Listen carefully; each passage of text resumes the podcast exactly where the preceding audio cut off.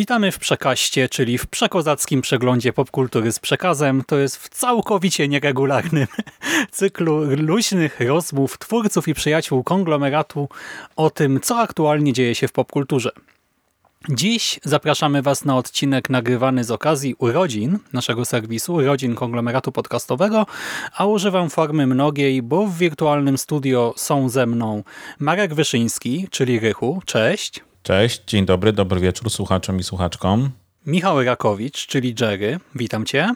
Czołem. Hubert Spandowski, czyli Mando. Siemanko. Cześć i ja się całkowicie nie zgadzam z tym, że to jest nieregularny podcast. Od kilku lat nagrywamy bardzo regularnie, zawsze na rocznicę, na Halloween i na Star Wars Celebration.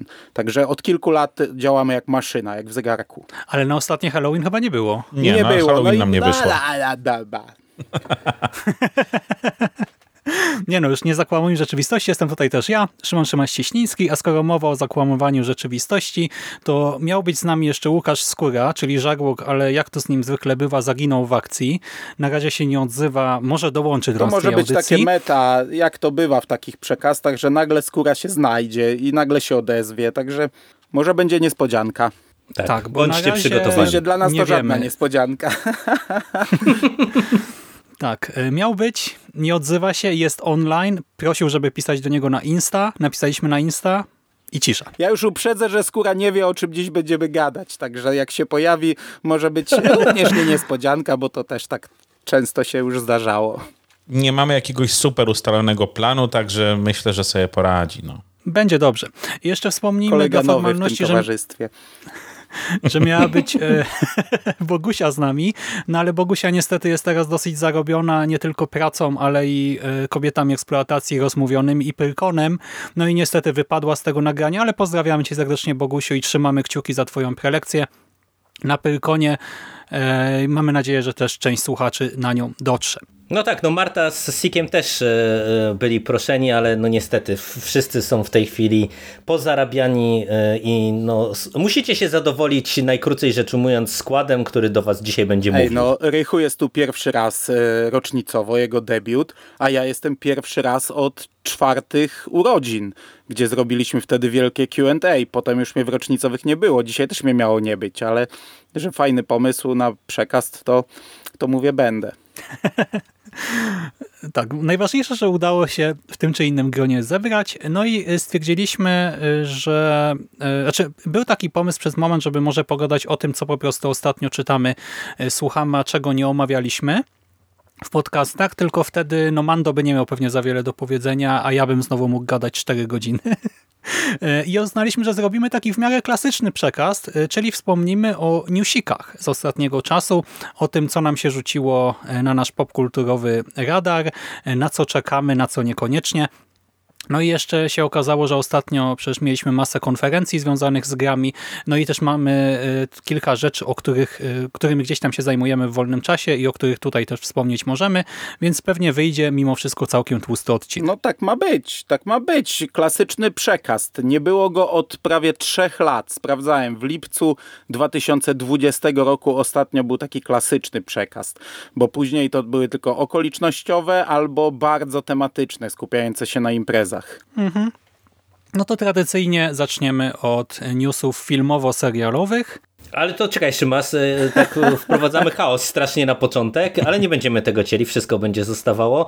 E, e, jedno pytanie, czy robimy statystyki na koniec, czy na początek? Bo to jest jeszcze... Na koniec, żeby ten. musieli poczekać na nie. No dobrze, no to tak, to zapowiedzmy to tylko. Jest na co czekać, bo będą statystyki i mm, ja się trochę pobawiłem cyferkami tutaj, żeby przygotować różne ciekawe zestawienia i tak, jest na co czekać. To tak, żebyście wiedzieli, drogie słuchaczki, drodzy słuchacze tematyczny, nie? Robić krótki fragment statystyczny.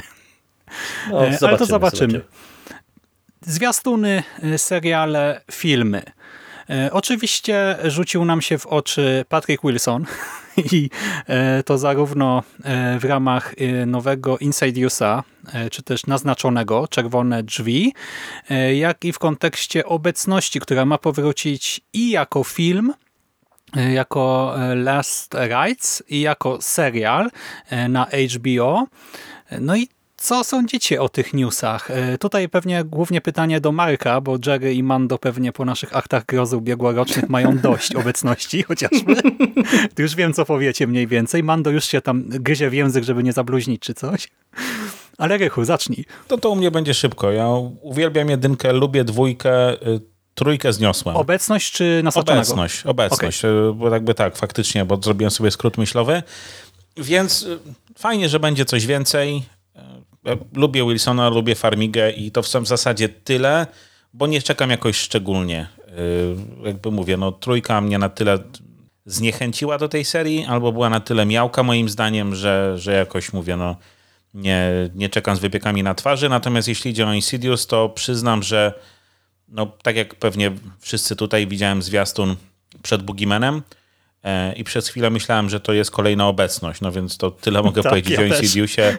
E, ani mnie ziębi, ani parzy, e, więc e, zapowiada się kolejny standardowo generyczny horror. No, pewnie obejrzę, ale to tyle. No ja jestem ciekaw, co z tą obecnością zrobią, bo y, po pierwsze ja odbierałem trójkę jako domknięcie i zamknięcie tak naprawdę tej historii, y, więc y, trochę mnie ten news, że ta czwórka ma powstać zaskoczył, no, no bo no umówmy się, wszystko i cała konstrukcja i domknięcie finalne trójki, no raczej zwiastowały, że to jest po prostu no, zamknięcie całości, więc zobaczymy, tym bardziej bardziej, że no, my tak naprawdę bardzo mało wiemy, no bo mówi się o tym, że Safran wraca jako mm, producent, e, e, najprawdopodobniej też One wróci jako mm, producent i wiemy, że w filmie, bo o serialu nawet tego nie wiemy, e, ma się pojawić właśnie Wilson i Farmiga, czyli no to jest jakaś kontynuacja mm, tego, tej głównej osi fabularnej związanej z Warrenami.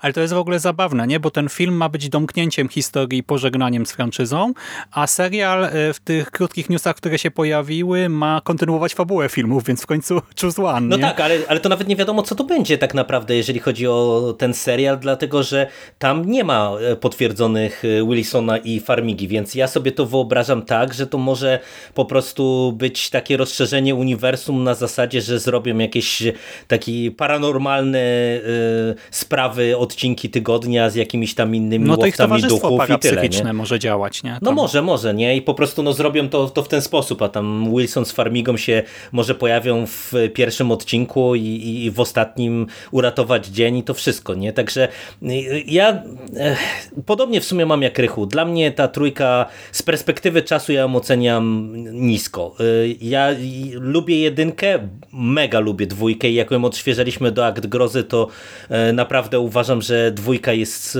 fantastycznym straszakiem i ona się naprawdę starzeje niczym dobre wino, mm, ale ta trójka, no ona nie była dobra, nie? I, i, i dlatego trochę nie wiem, e, co my tutaj e, dostaniemy i, i co to będzie za sprawa też, bo nawet tego nie wiemy, czy to będzie jakaś oryginalna historia, czy oni znów e, chcą sięgnąć do mm, tych spraw Warrenów, no ale też tam w tych sprawach Warrenów to już za dużo takich sensownych rzeczy nie zostało, żeby nie powiedzieć, że nic nie zostało. Nie no, Snedekarowie, no.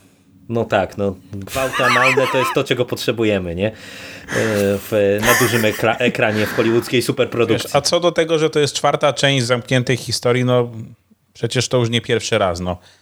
Warner przecież też Matrixa wznowił, a Warrenowie to, no, to, to też prawda, Warner, to prawda. Dlatego akurat tutaj e, to mnie nie dziwi w ogóle. No ja jestem trochę smutny, bo normalnie bym się tym jarał, jak Andor na Scarif, a niestety akta grozy wypaliły we mnie miłość do tego uniwersum i się tym aż tak nie jaram.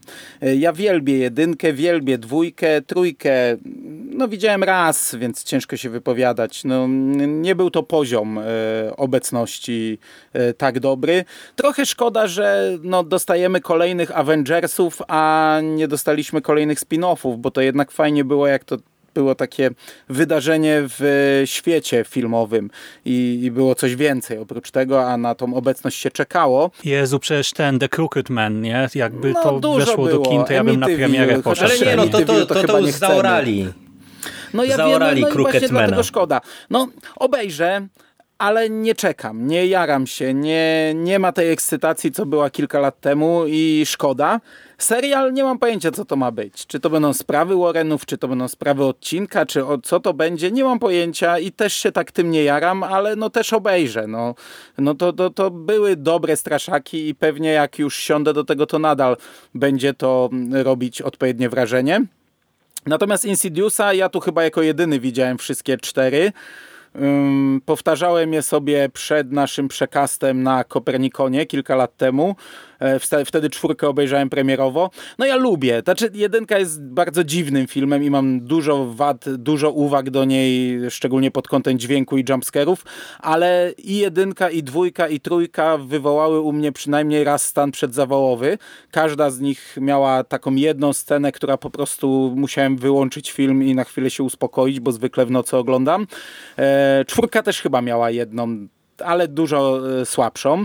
E, no i, i, czwórkę ja średnio pamiętam. To, to już chyba inny twórca robił, nie? Jeżeli dobrze pamiętam i e, ale mogę tutaj głupoty gadać.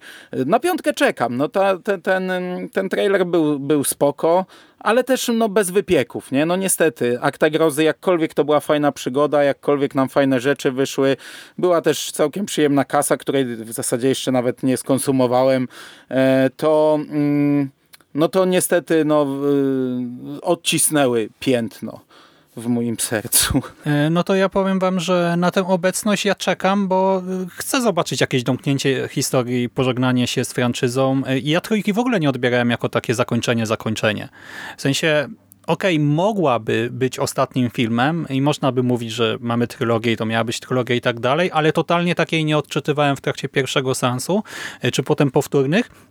Ja tej trójki jednak będę bronił, e, bo to ja odpowiadałem w dużej mierze za e, sprawę e, na rozkaz diabła w aktach grozy i trójka to jest najlepsza rzecz, jaka jest związana z tą sprawą, którą można obejrzeć, przeczytać i tak dalej. No to I naprawdę prawda. To ile tutaj ekipa Łana wycisnęła z tej sprawy, żeby zrobić porządny film, ja to szanuję, bo no, to, to nie jest taka prosta rzecz i ten efekt końcowy no te retrospekcje na przykład, one są fatalne e, realizacyjnie i no w ogóle to mnie tak dobijało, nie? Ten, ten Hallmark tak, ale po poza prostu tym to jest jednak całkiem sprawny film i on straszy mimo wszystko tam w tych momentach e, kilku, nie wiem, w tej kostnicy czy coś.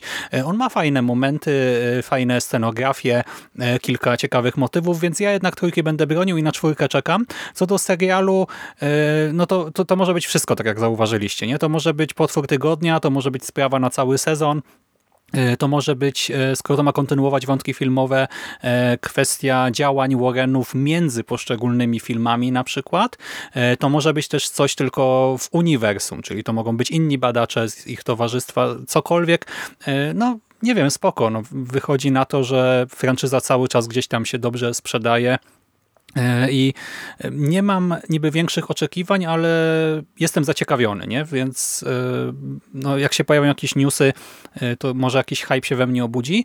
Co do naznaczonego, to ja wypadłem po drugiej części. Pierwsze dwie lubię, tych kolejnych nie widziałem, ale teraz jak zobaczyłem ten zwiastun i on też jest trochę jak taki nowy start, nie? no bo nie ma piątki ani nic w tytule, znowu jest tylko podtytuł. Jak usłyszałem Tiptoe Through the Tulips w kinie, no to poczułem ciary jak z pierwszego seansu, pierwszego filmu na plecach i pomyślałem sobie, że fajnie będzie móc to e, zobaczyć i chyba sobie nadrobię te e, brakujące e, w moim doświadczeniu dwie części i na tę piątkę do kina No ja zajrzę. już bym nadrobił i najchętniej nagrał nawet coś, tylko niestety polski streaming, nie? Dwójka, trójka i czwórka normalnie dostępne, jedynka nie. Znaczy jedynka to ja praktycznie znam, już tyle razy ją widziałem, że to dobrze, że pozostałe są. No to jeszcze tak na, na, koniec tego segmentu to dwie kwestie. Jedna to tak sobie teraz pomyślałem, że w sumie serial to mógłby być na bazie tego ich muzeum. Na zasadzie sprawa tygodnia i y, dokładanie kolejnych jakichś kamyczków do tego muzeum, ale no nie, nie wiem na ile to y, jest pomysł interesujący. Zobaczymy w końcu, co oni tam wysmażą.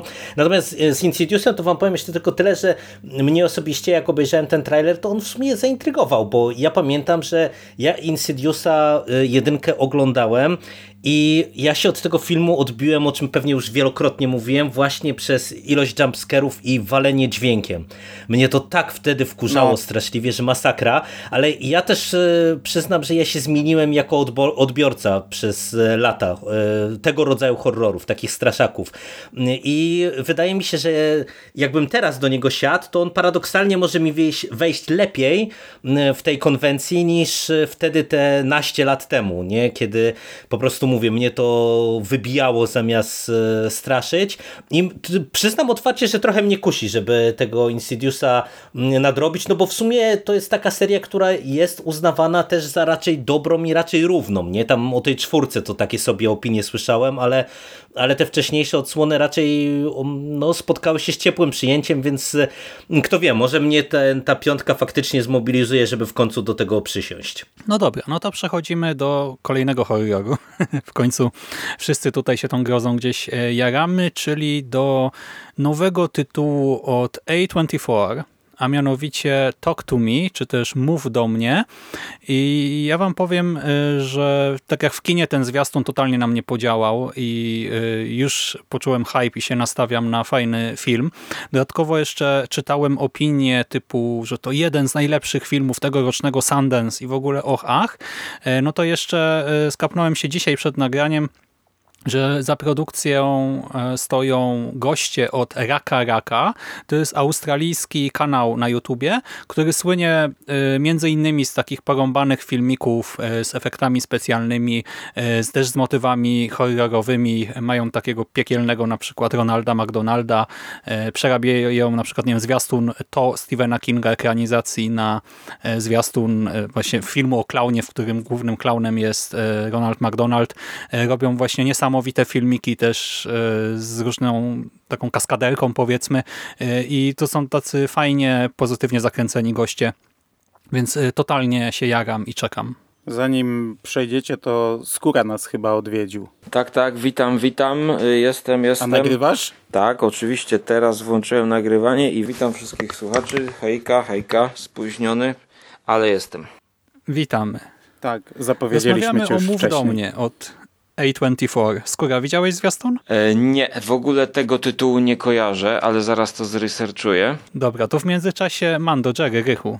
Ja krótko, ja nie znam A24, ja wiem, ja wiem. E, nie wiem w ogóle, czy cokolwiek od nich widziałem, pewnie tak, ale na pewno nic przez ostatnie lata. E, zaczynałem ten serial na Netflixie, Brief, ale mnie jakoś pierwszy odcinek nie kupił i nie kontynuowałem go. E, nie wiem, co to jest Roka Roka, czy co tam podałeś, także ja się wyłączam raka, raka. z tej rozmowy. Czy chodzi o Talk to Me? Tak. I to tak jest, jest reżyseria Sophie Wilde? Nie, to nie jest Sophie Wilde. Za to odpowiadają bracia Filipu. E, Dany Filipu, no... Wiesz co, nie wiem, ale jeżeli to jest A24, to raczej z zasady jestem zainteresowany. E, czy to robią horrory, czy to robią dramaty, no to mm, jeżeli tylko jest dobra dystrybucja w Polsce, w, w kinach, to raczej jestem na tak. No chociażby przecież ostatnio Ari Aster to, to był e, wydawany przez nich, tak? Produkowany przez, przez A24. Tak, to prawda, to prawda. No oni w ogóle w horror trochę inwestują w ostatnich latach. Ja akurat e, nie widziałem tego zwiastuna w kinie, ale właśnie słyszałem e, bardzo pozytywne opinie, tak jak Szymas e, ty je przytaczałeś i w sumie ten zwiastun, on ma dla mnie vibe takiego filmu, który mi się dosyć podobał, chociaż to nie było nic wielkiego, ale właśnie w konwencji takiego straszaka to była całkiem niezła rzecz, ale teraz nie mogę sobie przypomnieć tytułu. Ty Szymas to recenzowałeś w Nawiedzonym o takich ludziach, ludziach, który, którzy wpadli w taką grę e, i musieli e, popełniać morderstwa. Prawda tak, czy wyzwanie? Tak, prawda czy wyzwanie, dokładnie. To trochę, trochę mam vibe z tego filmu e, czegoś takiego i e, dla mnie trochę, to jest spoko. Ale... Mhm.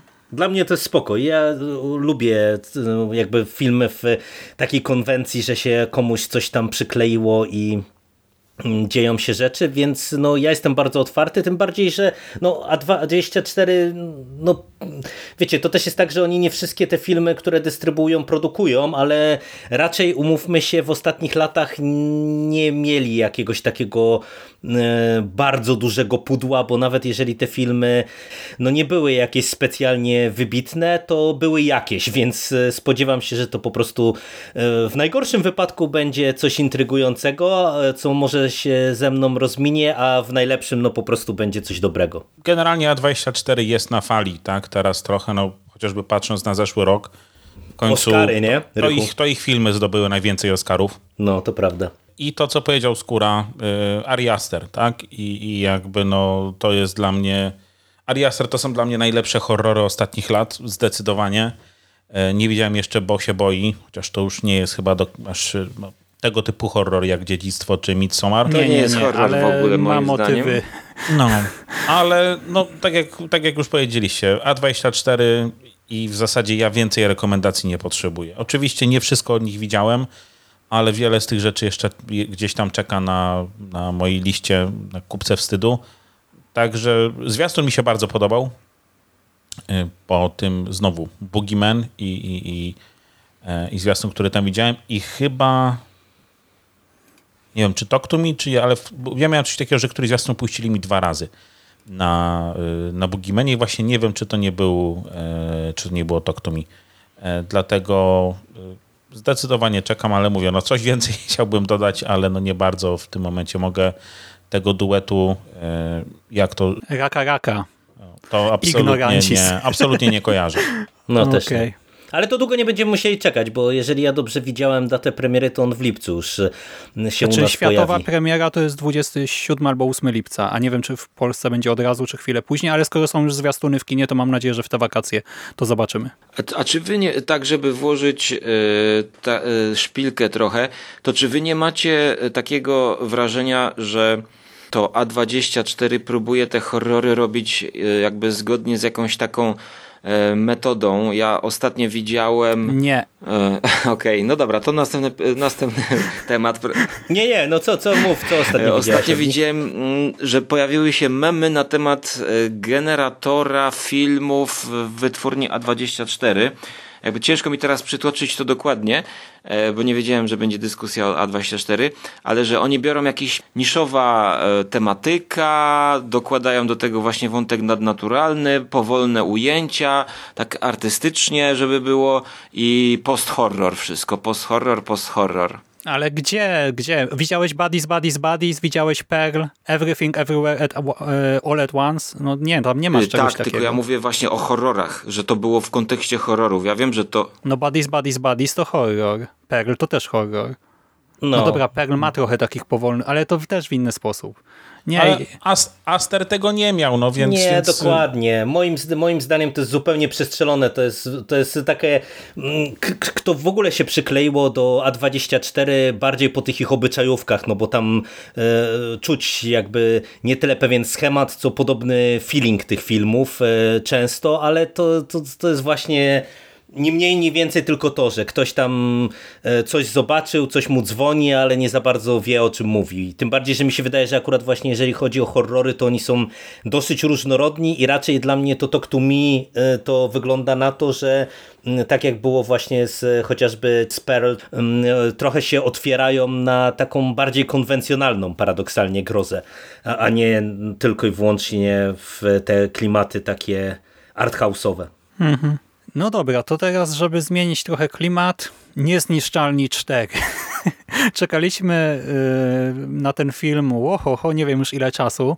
Y, Po premierze udanej trójki, no to wszyscy się jarali, no bo miała być wielka czwórka, a może i piątka, miał być właśnie jeszcze większy film od dwójki i trójki, miał być ten film żeński, miał być jeszcze jakiś spin-off, nie wiadomo co tam wtedy zapowiadali, a tu nagle franczyza zamarła na wiele lat, teraz pojawił się zwiastun czwórki, no i co czuliście, gdy go oglądaliście? To jest w ogóle fantastyczne, znaczy fascynujące, o bo na ten, ten, film o tym, że on jest tworzony, no to to już jakieś półtora roku temu wiedzieliśmy i e, w sensie już tak konkretnie, że on powstaje, mhm. a potem cisza. E, I, I, teraz nagle czerwiec, a tu gruchnęło, że we wrześniu premiera światowa, we wrześniu premiera polska, plakat światowy, plakat polski, trailer, wszystko nagle wskoczyło na 2-3 miesiące przed premierą, gdzie nic się o tym nie mówiło.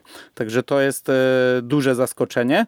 Natomiast e, ja wam powiem, że ja się jaram oczywiście. Jaram się i czekam na ten film, ale to nie będzie dobry film raczej i nic tego nie zapowiada. No, e, powiem wam, że dwójka to jest dla mnie nadfilm i nadobsada. No, tam e, osiągnięto szczyt.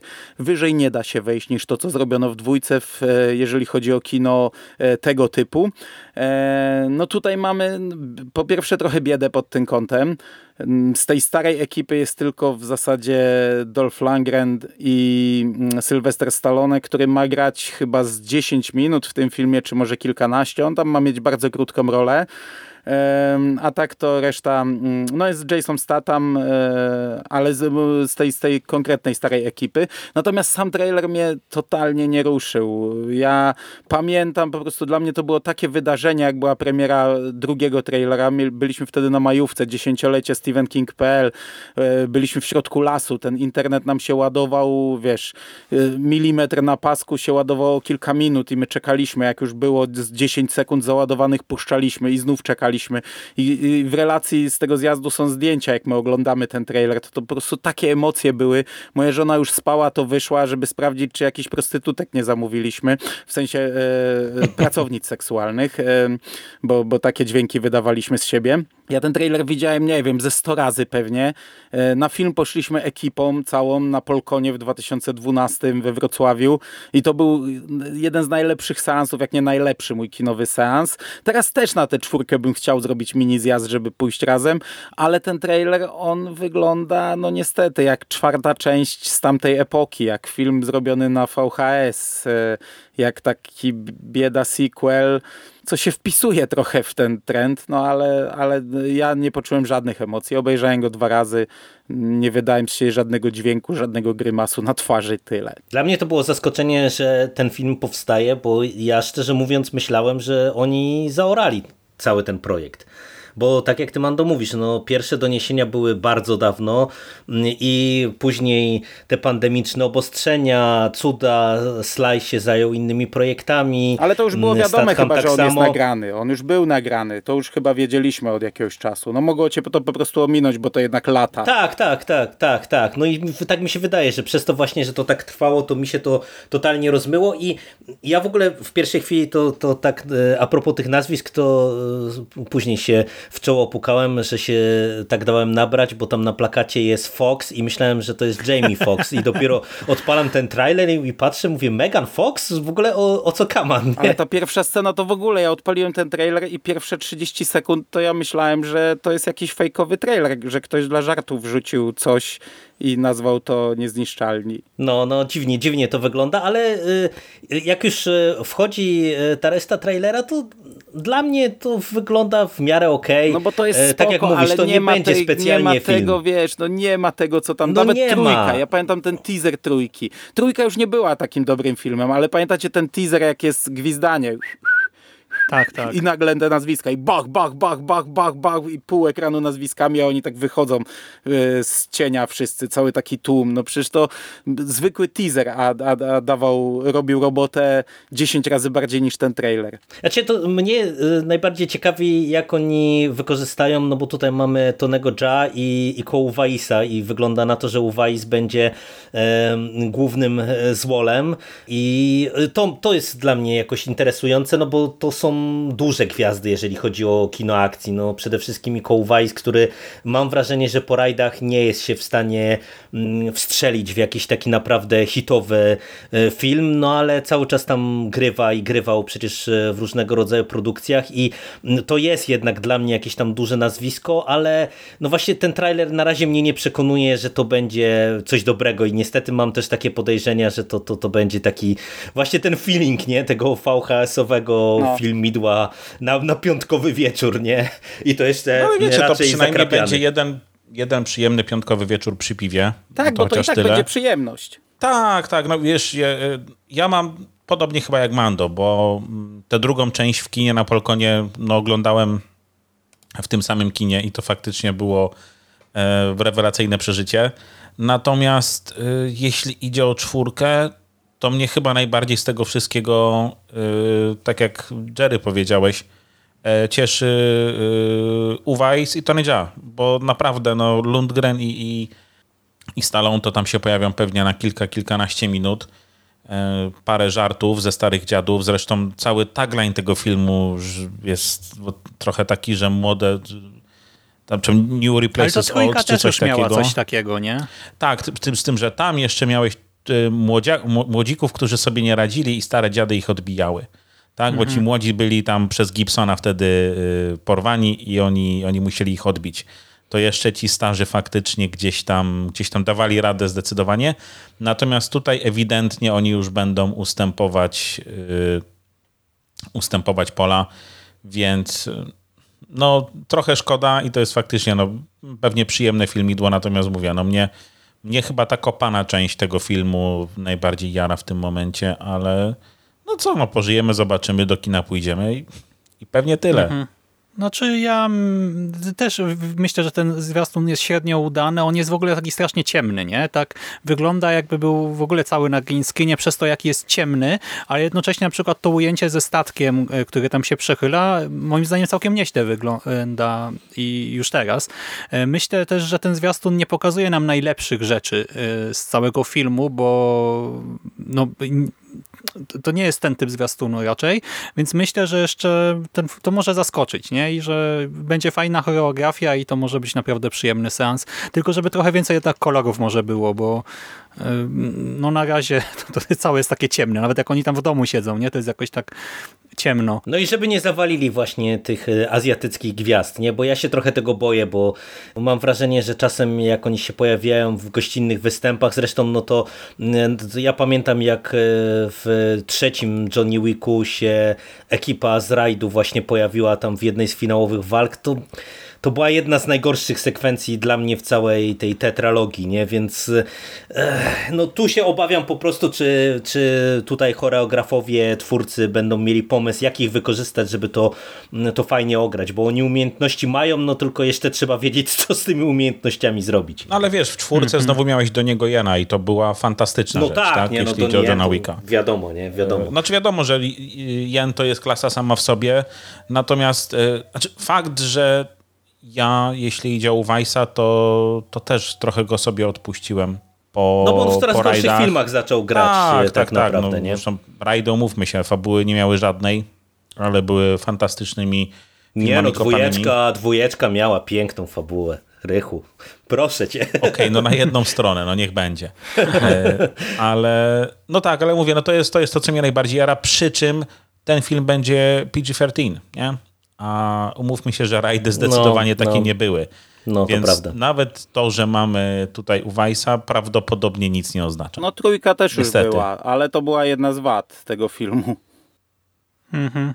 No. Ale trójk, w trójce nie było tak tego czuć bardzo mocno, W więc mam nadzieję, z że i też... dwójką trochę było, ale no to, to, to też nie jest nigdy No tak, drama. ale mówię, bo jak sobie- jedynka i jak to dwójka to, już porównam był z- taki z Rajdem, momentami. No. gdzie mieliśmy masakrowanie ludzi absolutnie wszystkim, czym się da, łącznie z ich własnymi kończynami niemalże, no to tutaj na pewno tego nie uświadczymy. Także mówię, no częścią uroku rajdu, oprócz tego, oprócz świetnej choreografii, była, była, jedna, była jednak jego podkręcona do 12 brutalność. No tak, ale nie, ja w ogóle nie oczekuję rajdu od tego mimo wszystko. Nie, Nie, gdyby no to to jest jasne. nastawiony, że to będzie coś innego. Natomiast Mhm. z tym PG-13 to ja w końcu nadrobiłem Strażników Galaktyki i ja wam powiem tylko, że to też wszystko zależy, e, co się z tym zrobi, bo po prostu ja mam wrażenie, że tak bardzo na granicy filmu to ja, ja chyba nie widziałem nigdy w życiu. Po prostu dla mnie Strażnicy Galaktyki to, to ja przecierałem oczy ze zdumienia, że to jest PG-13, bo... e, No, nie, nie wiem, nie wiem naprawdę jak, jak Gun to, to zrobił, że on taką kategorię dostał. No ale ty Jeden kiedyś o fakt tym może podcast być. nagrywałeś. Ja wiem, że ty nie pamiętasz Tak. już ostatnio, że nagrywałeś nie, podcasty. pamiętam akurat ten, ale to akurat to pamiętam, aż tak źle nie jest. No ale jeden fakt może być, y, jeśli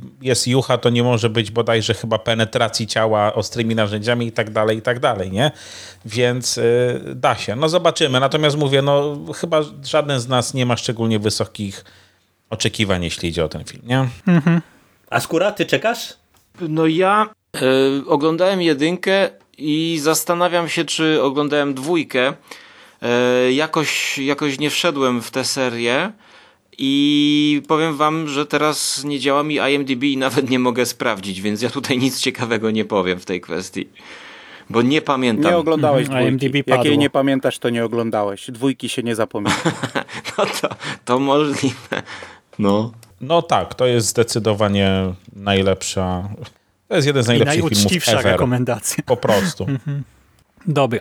E, No to jeżeli chodzi o e, newsy filmowe, serialowe, to chyba tyle z naszej listy.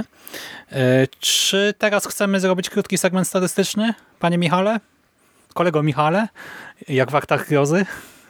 No dobra, no to e, słuchajcie, to mogę e, tutaj się pobawić e, cyferkami, może być pierwszy segment e, i to nie będą w sumie statystyki tylko i wyłącznie z ostatniego roku, e, ale e, jako, że ten dzisiejszy odcinek to jest odcinek numer 2298 od startu konglomeratu 7 lat temu, co przy założeniu takim, że y, odcinek poprzedzający odcinek otwierający konglomeratu był odcinkiem 699, to jeżeli matematyka mnie nie zawodzi, y, ten dzisiejszy odcinek to jest odcinek 2997, czyli za 3 dni, mm, jeżeli y, wszystko pójdzie dobrze, będziecie mieli okazję posłuchać odcinka numer 3000. A za cztery dni zaczniemy czwarty sezon konglomeratu podcastowego.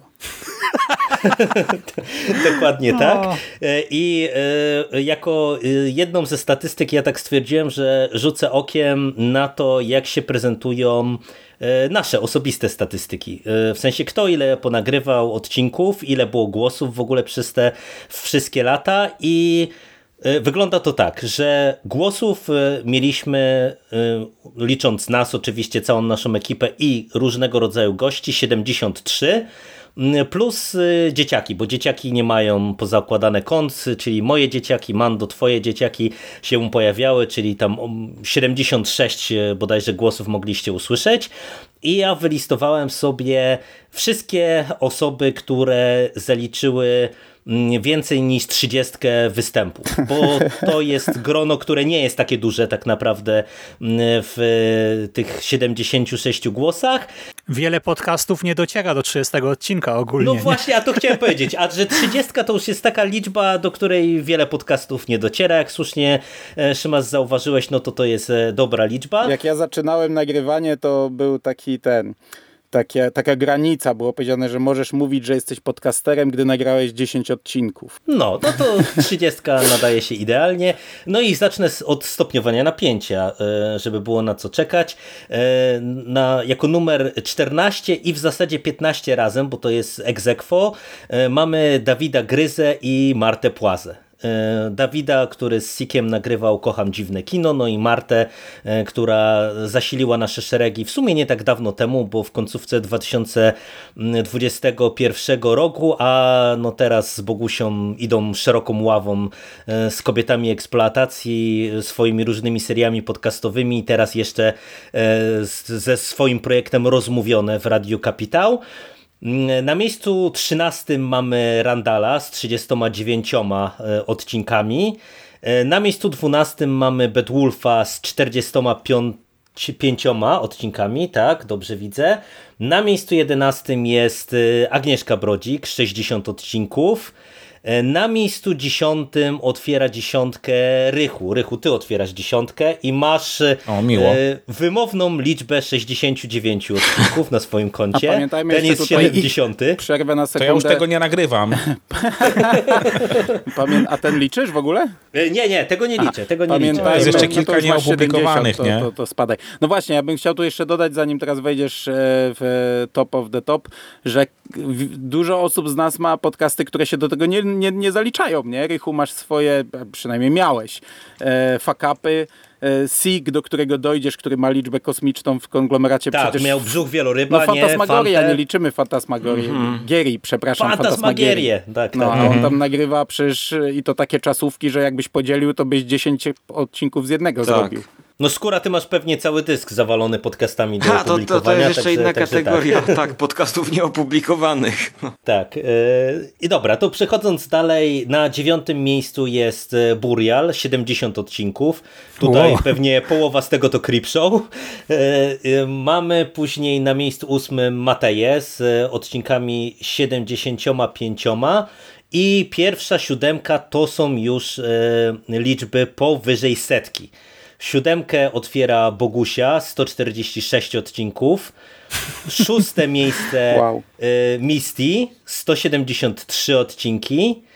Top 5 to jest Sig, 241 odcinków. No i to, to co Mando powiedziałeś, jakby doliczyć Fantasmagierię, Brzuch Wieloryba, y, to pewnie już byłoby dwa razy tyle. Na miejscu czwartym Skóra 566 odcinków, doliczając odcinki nieopublikowane 1154. Na miejscu trzecim Szymas 853 odcinki. Drugie miejsce ja 105 odcinków, 1005 odcinków, przepraszam. 1005 odcinków. Tak, 105 odcinków, to, to, to już dawno było. 1005 odcinków, niedawno przebiłem 1000 i Mando 1477 odcinków, czyli no jakby tego nie brać, prawie 50% z tych 3000 odcinków, które na Konglo są do posłuchania, to z, twoją, z twoim udziałem. Co prawda zjechałem ostatnio, zjechałem liczbowo, no ale 1500 odcinków to już chyba można się zgłosić do e, jakiejś tej, jakiegoś słownika, Guinnessa. żeby moje zdjęcie dali pod e, definicją szaleństwa, nie? Bo to, to, to, to już... Nałogowy to już jest, podcaster. Ja, ja pamiętam, jak mieliśmy forum Groza w każdym calu na stevenking.pl, ja w pewnym momencie poprosiłem, żeby e, usunęli liczbę postów pod nikami, bo miałem ich chyba 20 tysięcy i mówię, no to wygląda przecież absurdalnie kretyńsko, nie?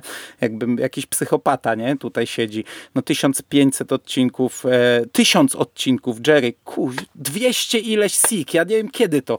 Jeszcze Sik to nagrywa długo, bo ja z nim nagrałem jego pierwszy podcast, e, no to była tam, nie wiem, 30 czy 30 któryś Radio SK, to było dawno temu. Ale wiesz, Rychu, ja pamiętam jak z Rychem nagrywałem pierwszy podcast, bo tutaj dzięki temu, że mam te, te, taką liczbę, to ja z większością tej listy nagrywałem ich pierwsze podcasty i, i pamiętam z Bogusią pierwszy no, podcast. To prawda, to prawda. Zresztą z Szymasem, z Jerem też, ale to było dawno temu, ze Skórą też, ale to był ósmy odcinek Radia SK. No ale Rychu to przecież niedawno było, no to był nawiedzony dwór w Blaj, to, to dopiero co się no, skończył dokładnie. przecież, nie? Z, z Martą to były krzyki chyba. No to przecież jak piątka wchodziła, piątka wchodziła rok temu? No tak, tak, rok temu, hmm. dokładnie. A czy to jest liczone również z tym, co było w kombinacie tak, podcastowym? Tak, to jest, no tak, ale tak, w kombinacie, tak. To, wiesz, to jest... może ci się wydawać, że było dużo, a Jerry mówił na początku było 670, coś około. Mhm. E... 699 odcinków było przed tym, jak wystartowaliśmy Konglo, no ale tam było, był nawiedzony podcast, było Radio SK, był kombinat, było to, co było nagrywane u mnie na blogu, więc no tam było wszystko. Samego kombinatu to, to wydaje mi się, że tak, tam jakichś porażających liczb nie było w tym, w tym mhm. wszystkim. Słuchajcie, ja szukam y, rekordu Guinnessa na największą liczbę nagranych odcinków i nie mogę znaleźć y, takiego rekordu, więc może warto się zgłosić. Pewnie by byłby szybko po, pobity Mando, ale no może, może. A Jerry Przez liczyłeś Mando ile to czasu? byłby szybko pobity. E, e, e, zostawmy, zostawmy to na koniec, bo jak ty, ty coś tam mówiłeś, jakieś takie frywolne, coś tam o definicji szaleństwa, to, to czas zostawmy na Ale koniec. policzyłeś ile to jest minut? Nagrań? Nie, nie, tak, tak źle tak, policzyłem. O kurde. Nie, policzyłem. No tak, tak, policzyłem. Policzyłem, e, ale nie osobami, nie, nie osobami, No, no, no, także to no, nie no, jest bo to, osobami, bo to tak ale... brzmi, że ja mam 1500, ty masz 1000, ale z tego pewnie z 700 razem nagraliśmy, nie? To, No, to prawda, to prawda. No. To taka tak Będzie, matematyka. tak będzie. No. E, dobra, to, to na razie tyle segmentu statystycznego. E, jeszcze właśnie różne szalone rzeczy e, przed nami, także słuchajcie, a będzie wam dane. Tak. Ja trochę za nie mówiłem. bo to jednak... O, tak człowiek niby wie, ale jak, inaczej jest jak się o tym myśli, inaczej jest jak to się słyszy. No nie? ja przecież moimi rok temu jak zakładałem Patronite, to cały czas jest w opisie. Tam jest, że nagrałem około 1200 podcastów. A to Mhm. było rok temu. No właśnie. Bo te opisy to wiesz, my byśmy musieli bardzo często aktualizować. Jak wejdziesz w opis podcastu na Radio SK, jego nie aktualizowałem 12 lat, no to tam komedia, nie? I m- mój plan na ten podcast. No ale tu rok minął, a no nie nagrałem 300 w rok, bo wtedy to tak szacowałem, nie chciało mi się liczyć. Założyłem, że 1200 to tak pi razy drzwi. No a tu zaraz półtora. Mhm. Ja zauważyłem, że w opisie na Necro mam cały czas, że podcast pojawia się w sobotę o 10 rano, nie, a nie wieczorem znowu. Więc taka propa aktualizowania e, opisów, a e, w swoim opisie pewnie już w ogóle Nie mamy czasu aktualizować opisów, nagrywamy podcasty. Dokładnie. E, No dobra, e, no to mieliśmy trochę statystyk. E, Teraz przejdźmy do segmentu, co kto czyta, robi, a potem jeszcze giereczki będą i wtedy jeszcze To zacznijmy od skóry, bo biedaczek wpadł i w sumie niewiele mówi. To skóra, jesteś przygotowany do tego segmentu, to serwuj Biedaczku. swoje Okej, specjały. no to ja serwuję coś, co oczywiście nie było jeszcze przeze mnie omawiane i oglądałem to tydzień temu. E, produkcja świeżynka. Z, świeżynka. a- Świeżynka z 1963. No blisko byłeś, 53. e, produkcja z Marilyn Monroe e, i to thriller. Rasowy thriller z Marilyn Monroe, którego się nie spodziewałem i którego nie oglądałem. Reżyseria Henry Hathaway. Występuje Merlin i występuje Joseph Cotten. E, film nosi tytuł Niagara. O, widziałem to kiedyś. No i jak? Jakieś Też. wspomnienia pozytywne, negatywne? Co, co pamiętasz? Niewiele pamiętam, bo jak go oglądałem, to pewnie miałem z 14 lat, Aha. a teraz mam trochę więcej. Aha, rozumiem. E, No jest to thriller, e, film noir, aczkolwiek w kolorze, co jest dosyć rzadkie, jak na lata 50. E, I właśnie to jest już takie post-noir trochę. E, Historia em, małżeństwa, które wynajmuje domek taki letniskowy tuż nad Niagarą, tym wodospadem największym. E, I ta Marilyn Monroe e, gra, odgrywa niewierną żonę, która zdradza tego męża.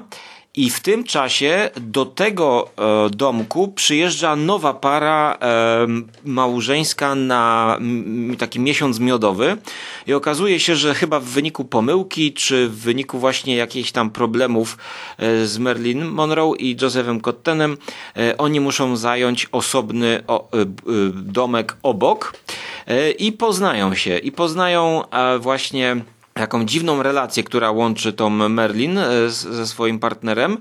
Em, Ten partner próbuje prowadzić śledztwo, czy co, co, co robi ta żona. E, Morduje ją. E, No i wszystko jest e, właśnie rozgrywane e, w tym takim mini kurorcie nad wodospadem. Mamy tutaj bardzo dużo scen pełnych napięcia, jak ludzie chodzą w płaszczach takich przeciwdeszczowych. To jest jedyne, co pamiętam, że tam Niagara jest całkiem dobrze sfotografowana, jak na, metr, na metrykę tego Tak, filmu. to jest, to, jest, to jest niesamowite dla mnie, jak oni to zrobili, nie wiem. Wydaje mi się, że jakieś, jakieś tylne projekcje może, ale pod względem efektów specjalnych rzeczywiście, jak to oglądałem, to e, jako człowiek z lękiem wysokości, to kiedy łamie się w pewnym momencie barierka i tam ktoś może wypaść przez tą barierkę do wodospadu, to aż złapałem się fotela. E, Dlatego polecałbym ten film przede wszystkim e, no, y, ludziom, którzy no, lubią Marilyn Monroe, e, bo tutaj ona rzeczywiście świeci, e, i ludziom, którzy lubią e, thrillery, które dzieją się nad... To jest trochę Hitchcockowskie dosyć, bo Hitchcock lubi kończyć swoje filmy, że tak powiem, na wysokości, dosłownie na wysokości. Czy to ludzie uciekają gdzieś na na tą wieżę Rushmore, na, na tą górę Rushmore, e, czy na mm, tą statuę wolności i, i, jest dużo takich scen właśnie, gdzie już nie ma ucieczki i ludzie uciekają gdzieś wzwyż. Tutaj też mamy takie Hitchcockowe zagrywki. E, mamy pięknie pokazaną Niagarę, no i całą grę między słowami, e, właśnie taki nie, nie trójkąt, tylko czworokąt małżeński. Dwa małżeństwa, e, które e, próbują rozwikłać zagadkę.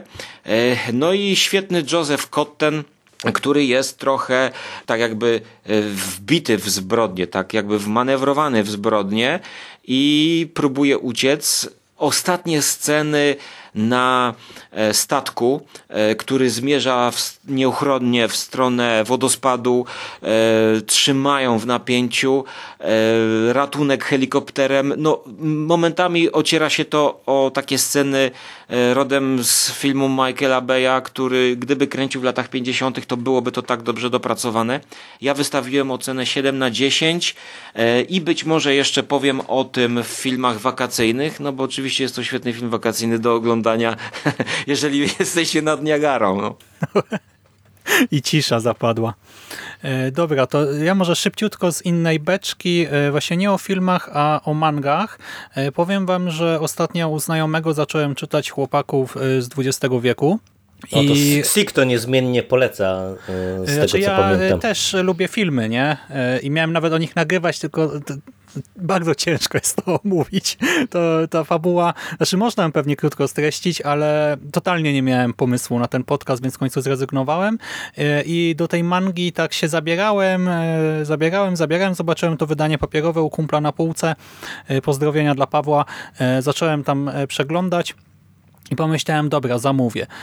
I też zamówiłem sobie większe wydanie Battle Angel Alite, Ality. E, I kurczę, to ta edycja deluxe od JPF-u e, wygląda super e, i teraz też poprosiłem na urodziny o pierwszy tom też tej edycji deluxe Full Metal Alchemista też od JPF-u, a wyróbmy dobrze, zamówiłem sobie Akirę, też w tym wielkim formacie i tak jak manga zawsze się kojarzy, nie? Z tymi jednak ma, maluteńkimi, maciupkimi e, książeczkami, które się w sumie mieszczą w kieszeni, e, tak e, w takim dużym formacie to, to się czyta doskonale też. I tutaj te rysunki, chociażby właśnie Kishiro w Alicie, czy ten Akira właśnie w tym dużym formacie, to się prezentuje doskonale i jeżeli ktoś jeszcze nie ma tego w swojej kolekcji, no to te wydania deluxe absolutnie polecam. A to jest w ogóle ciekawe, bo to wygląda na to, że E, wszyscy ostatnimi czasy mangi poczytujemy, bo jak zaczęliśmy gadać e, prywatnie przed nagraniem, to Rychu e, się pochwaliłeś, że czytasz Junjiego Ito i wyszło na to, że ja tak też jest. czytam Junjiego Ito. Mhm. Także to naprawdę symultanicznie wszyscy, wszyscy różne mangi, tylko, tylko właśnie różne tytuły różnych autorów. Nie? Teraz wszyscy Umeza będziemy czytać też, nie? Tak, tak. No. Tylko premiera jest opóźniona. Właśnie nie wiadomo, czy już wyszła, czy nie, bo to nie, no wyszła, wyszła. Ja już widziałem widziałem e, na Insta e, foteczki, e, gdzie, gdzie już ludzie to mieli, także już, już to wyszło, już to wyszło na pewno. Znaczy miała wyjść 9 czerwca, ale ja dostałem maila od Gildii, że premiera została opóźniona. Mm, to nie wiem, może ty masz że... twardą oprawę albo, nie, nie, nie, coś, miękką nie? też, zwykłą chyba. A to, to nie wiem. Nie, już na pewno widziałem na ten, na A to może właśnie preorder twardy wyszedł. A o czym mówicie, bo ja się ja trochę nie... O dryfującej klasie. To muszę, muszę sprawdzić, co to jest Umeza, w To jest taki Junji Ito starszego pokolenia. To jest taki, powiedzmy, pra Ito. Okej, okay, Kazuo Umys. chętnie sprawdzę, bo ja mam lekki problem z Ito. To sobie może też zaraz o tym Jaki? powiemy. Natomiast jeszcze, nawią- wiesz co, to za chwilę okay. powiem. E, natomiast nawiązując jeszcze do, e, do chłopaków z XX wieku, to ja ostatnio rozgrzebałem Monstera po raz o. 78. Mm -hmm. E, trochę mnie przytłacza po prostu ogrom e, tego, bo tak jak Ale przez... to jeszcze nie jest tak źle, bo to ile tam jest 10 tomów chyba To jest tylko? 9 tomów, ale dość dużych. No Pluto było dużo mniejsze. I No ale jak na mangę, Pluto. to wiesz, to nie tam 54 Zgadza się, zgadza się. No, natomiast e, może też wiesz to, że ja znam tę historię już z anime, bo na, najpierw oglądałem anime, zanim zabrałem się za mangę, więc mam ją na tablecie, mam ją na półce i cały czas e, jakby, no mówię, zabieram się, gdzieś tam odpadam, bo już to znam, a to jest jednak e, sporo czytania. Natomiast, no tak jak Jerry powiedziałeś, e, u mnie na tapecie ostatnio był Ito e, i to było zarówno Gio, jak i Spirala. I problem z Ito mam taki, że tam jest chyba kurczę trochę za dużo groteski jak dla mnie.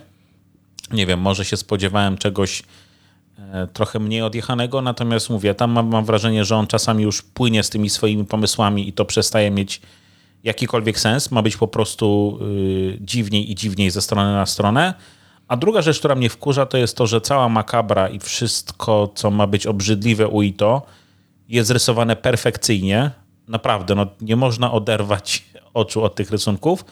Natomiast y, wszystko, co jest poza tym, to w zasadzie mogłyby być, kurde, y, patyczaki z, z głowami, bo sobie jest to jest robione tak niechlujnie, że mnie to za każdym razem odrzuca. Że mamy naprawdę fantastyczne kadry zderzone z czymś takim zrobione na odwal się, bo jakoś tam y, trochę tej ekspozycji trzeba wrzucić, więc y, nie wiem, to równie dobrze mógł być sam tekst e, po to, żeby za chwilę móc, móc pokazać te ryby z nogami, czy ludzi poskręcanych w spirale i tak dalej, i tak dalej.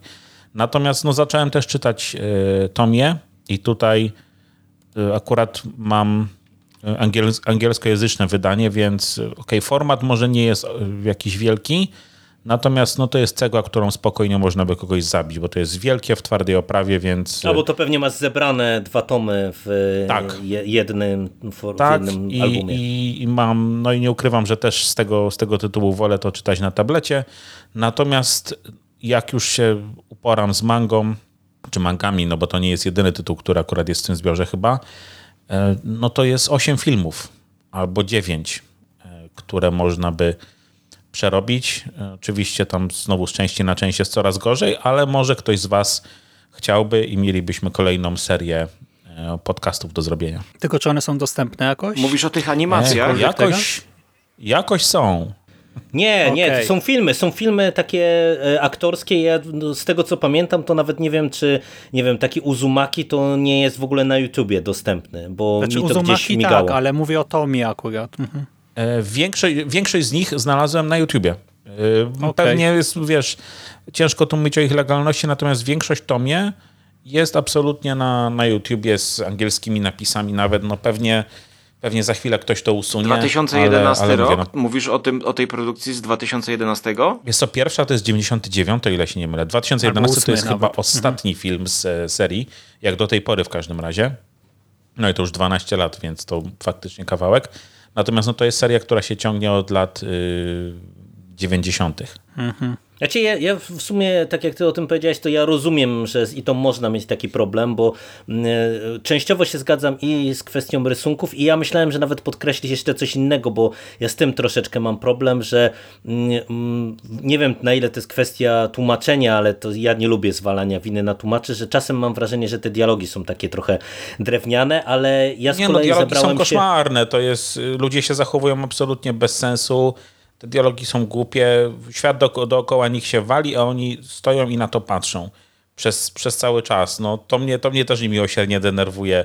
E, Ale kurde, no jednak nie potrafię tego odłożyć i czytam, i czytam. I, i dość szybko się, e, się te komiksy połyka tak naprawdę. No i ja z kolei się zabrałem za y, pierwszy ze zbiorów opowiadań, bo ja pamiętam, że jak czytałem Reminę Gwiazdę Piekieł, to o, to już nie była tak dobra manga, nie? Ja czytałem Odór Śmierci, właśnie Gio, to y, dla mnie to właśnie y, no ta, ten absolutnie fantastyczny body horror mi tam tak robi, że ja całe te zachowanie ludzi to mogę w ogóle olać, ale Remina już nie była aż tak dobra, ale za to w Reminie były mm, opowiadania dodane i one były doskonałe, naprawdę doskonałe. I ja wtedy trochę jak zacząłem o tym czytać, mm, to dopiero się zorientowałem, że i to tak naprawdę to chyba więcej napisał tych shortów różnego rodzaju zebranych w różnych y, publikacjach mm, niż tych pełnych mang i że w zasadzie to on jest bardziej ceniony za krótką formę. No i zostało mi ze Ślepej Uliczki dwie historie chyba z 11, 10 mm, i potwierdzam. Nie, to jest po prostu tak rewelacyjna rzecz dla mnie, że właśnie nawet trochę te drętwe dialogi, nawet te mm, jakoś tam niedopracowane momentami rysunki, mm, to dla mnie to jest tak niesamowity twórca pod kątem jakby pomysłowości, e, różnorodności tematyki, bo w tych shortach to nie jest tylko body horror, jakaś apokalipsa, tylko tu są i jakieś ghost story, i jakiś totalny weird i, i to jest to jest tak przysiągnięte właśnie takim dziwacznym klimatem, właśnie tą groteską, jakimś surrealizmem, że e, ja to po prostu kupuję po całości. No jestem zachwycony i, i ja kupiłem w którymś momencie, jak e, u nas e, wznawiali tą właśnie kolekcję, kolekcję Junjiego i to kilka tych jego zbiorów i tak leżały mi na półce, leżały, leżały i tak ostatnio po prostu nie wiedziałem co, co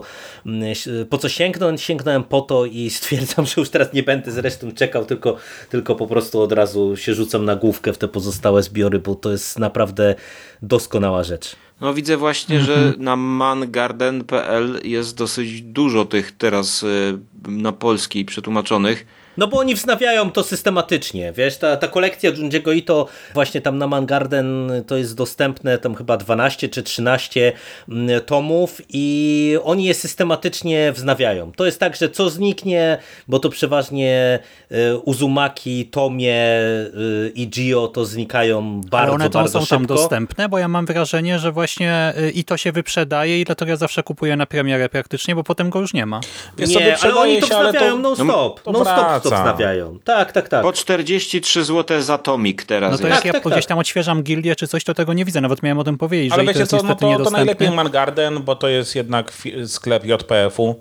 Mhm. Y, jakby ich oficjalny front. Ale teraz wszystko jest niedostępne poza właśnie Black Paradox. Ale to wraca. Wiesz, to wszystko, y, jakby no wszystko wraca, tak? Czy JPF, czy Hanami to mam wrażenie, że to są tytuły. No właśnie no, Pluto jest teraz dostępny i chłopaki też są dostępni, dlatego jak ktoś chce, z Akiry nie ma czwartego tomu, właśnie wysłałem o, nawet no dzisiaj to wiadomość. już kupuję, dzięki. Tak, Pluto jest cały dostępny, Monster jest niedostępny, chłopaki są dostępne. Z jednym tomem jest problem, ale to można gdzieś indziej znaleźć. No, Monstera dwa lata zbierałem, ale w końcu mi się udało mhm. e, całość upolować. O, i cały Pluto po 30 zł. Za, dobra, dzięki. To już nie będę sobie na podcaście kupował, ale 8 tomów yy, zaraz, yy, zaraz rzucę do koszyka. Mm -hmm. I też jakby ktoś chciał, to w sumie Chainsaw Man jest teraz też cały czas dostępny, to można sobie też zgarnąć, jak kogoś takie klimaty interesują. No i Fire mm -hmm. Punch, widzę, że już tych pierwszych tomów nie ma, pierwszego, drugiego, trzeciego. I ja już też miałem odpuścić, ale zobaczyłem, że ja pierwszy tom kiedyś kupiłem na próbę i leży dosłownie na wysokości moich oczu, jak siedzę przy kąpie, nie? I tak mówię, kurde, nie no, jak nie ma pierwszych trzech tomów, to lipa, no pierwszego już nigdzie nie dostanę. Ale przecież ja go kiedyś kupowałem, bo jeszcze jeden na prezent kupiłem kumplowi, ale ale mówię, wziąłem też drugi dla siebie, nie? I tak ciekawe, gdzie jest. Odpatrzę w lewo, dosłownie tak głowę obracam, tak, o, tu jest. Słuchajcie, może dajmy Mando no. coś powiedzieć, nie? Poczekaj, jak cię Szymas niedługo dopadną problemy z pamięcią, to będziesz miał problem. Nasz nocny już kilka razy kupił książkę, odkładał na półkę i zobaczył, że ona już tam leży, w tym miejscu, w którym właśnie chciał odkładać. Ja też już tak trochę mam. Poczekaj, jak będziesz przeglądał wszystkie kartony i wieże. Znaczy, wiesz, na szczęście mam historię zamówień. Akurat mangi to głównie z Gildii biorę, no tam pojedyncze z Jatty czy z Mangarden, e, więc e, mogę sprawdzić, nie? Mangi Chociaż to, to też jest trudne, bo... A ja, czeka, ja czekam, bo, bo wiesz, macie blok taki, a ja w sumie o czym innym chciałem pogadać, całkowicie zmienić temat, więc mówię na koniec sobie e, pójdę, szczególnie, że coś tam Szymas już zapowiedziałeś, jakieś giereczki jeszcze na koniec. A wy już skończyliście? Mhm.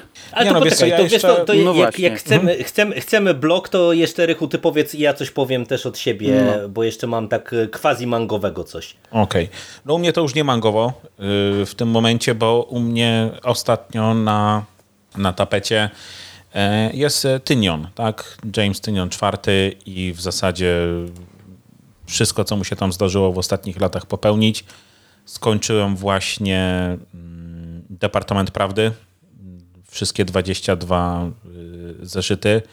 Absolutna perełka z niesamowitymi rysunkami. Teraz zabijcie mnie, nie przypomnę sobie, kto to rysuje. Y, pewnie wy wiecie to lepiej ode mnie. no, Miły Dom nad Jeziorem zacząłem wczoraj, gdzieś jestem jeszcze w trakcie czytania Martin coś, Simons. Y, coś zabija dzieciaki, no więc no absolutnie każda z tych historii jest fantastyczna. Myślę, że wy część z tego, jeśli nie wszystko czytaliście, więc y, no miłośnikom kurde nie fantastyki, horroru, teorii spiskowych, no wszystko to absolutnie polecam. Natomiast mam mały problem z Tynionem, bo wszystkie te serie są urwane w którymś momencie. Mhm. Departament Prawdy jest urwany. Z tego, co czytałem, Miły Dom nad Jeziorem też jest urwany. Nie, nie wiem, to jest jak... niby zakończona seria. 12 e, zeszytów i, i ja Tylko rozumiałem w Polsce się dopiero czas... pierwszy tom ukazał. Tak, ale tak, tak, w Polsce jest dopiero pierwszy, no na zachodzie ale już że niby cała, że, że, że, ta historia jest właśnie zamknięta tylko w tych 12 zeszytach. A widzisz, no mówię, to są na razie rzeczy, które gdzieś tam wyczytałem. Nie wiem jak z dzieciakami, bo wiem, że swego czasu czytałem dużo narzekań na to, że dzieciaki też są urwane. Może on to podjął, natomiast no, on ma jeszcze pewnie jakieś tam zobowiązania wobec y, DC tak, cały Batmana, czas. nie? Chyba cały czas tak, pisze. Więc, więc mówię, no to jest ten problem, że on ma strasznie dużo rozgrzebanych projektów, świetne, natomiast y, no mówię, mamy te cliffhangery i to jest coś, co mnie trochę denerwuje, bo cholera wie, ile przyjdzie czekać na, na kolejne zeszyty chociażby departamentu. E, ale no mówię, ja jestem absolutnie zachwycony i to zdecydowanie mój top, jeśli idzie o scenarzystów komiksowych w ostatnim czasie. Mhm. No on w ogóle, właśnie to jest trochę dziwne, bo nie dość, że on w tam DC w ogóle mocno ciśnie, to on e, teraz e, w te wampiry wszedł w DC, w Zantmana jeszcze i jeszcze ma tę nową serię World coś tam, nie pamiętam teraz tytułu, ale robi dużo nowych rzeczy, dużo rzeczy równolegle, nie? więc nic dziwnego, że nie wyrabia. E, no właśnie. Boję się, że y, skończymy z niedokończonymi seriami e, w którymś tam e, momencie, że będzie dużo rzeczy roz, rozgrzebanych i, i, i nie wszystkie niestety się doczekają pewnie, pewnie finałów. Natomiast, no mówię, no, na tę chwilę absolutnie tylko szukam, no, za co by się tu jeszcze złapać. O ile superbohaterszczyzna szeroko pojęta mnie jakoś powiedzmy mocno nie bawi, no to powoli mi się będą kończyły te komiksy Tyniona, jak przerobię dzieciaki. E, no, zobaczymy. On też spin-off jakiś wydał dzieciaków, bo teraz widziałem Non-Stop Comics go wydało w Polsce też. Dom Sloterów chyba to się nazywa, czy, czy jakoś tak.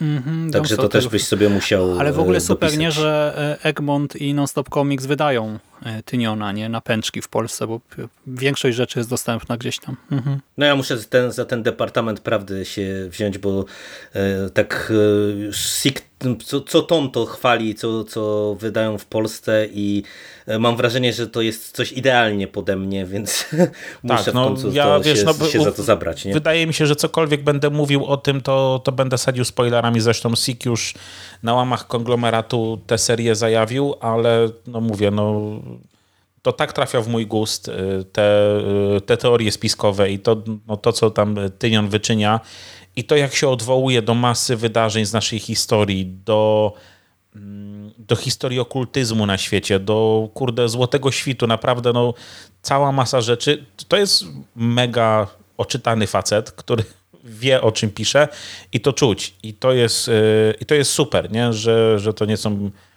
historie wyciągnięte z dupy.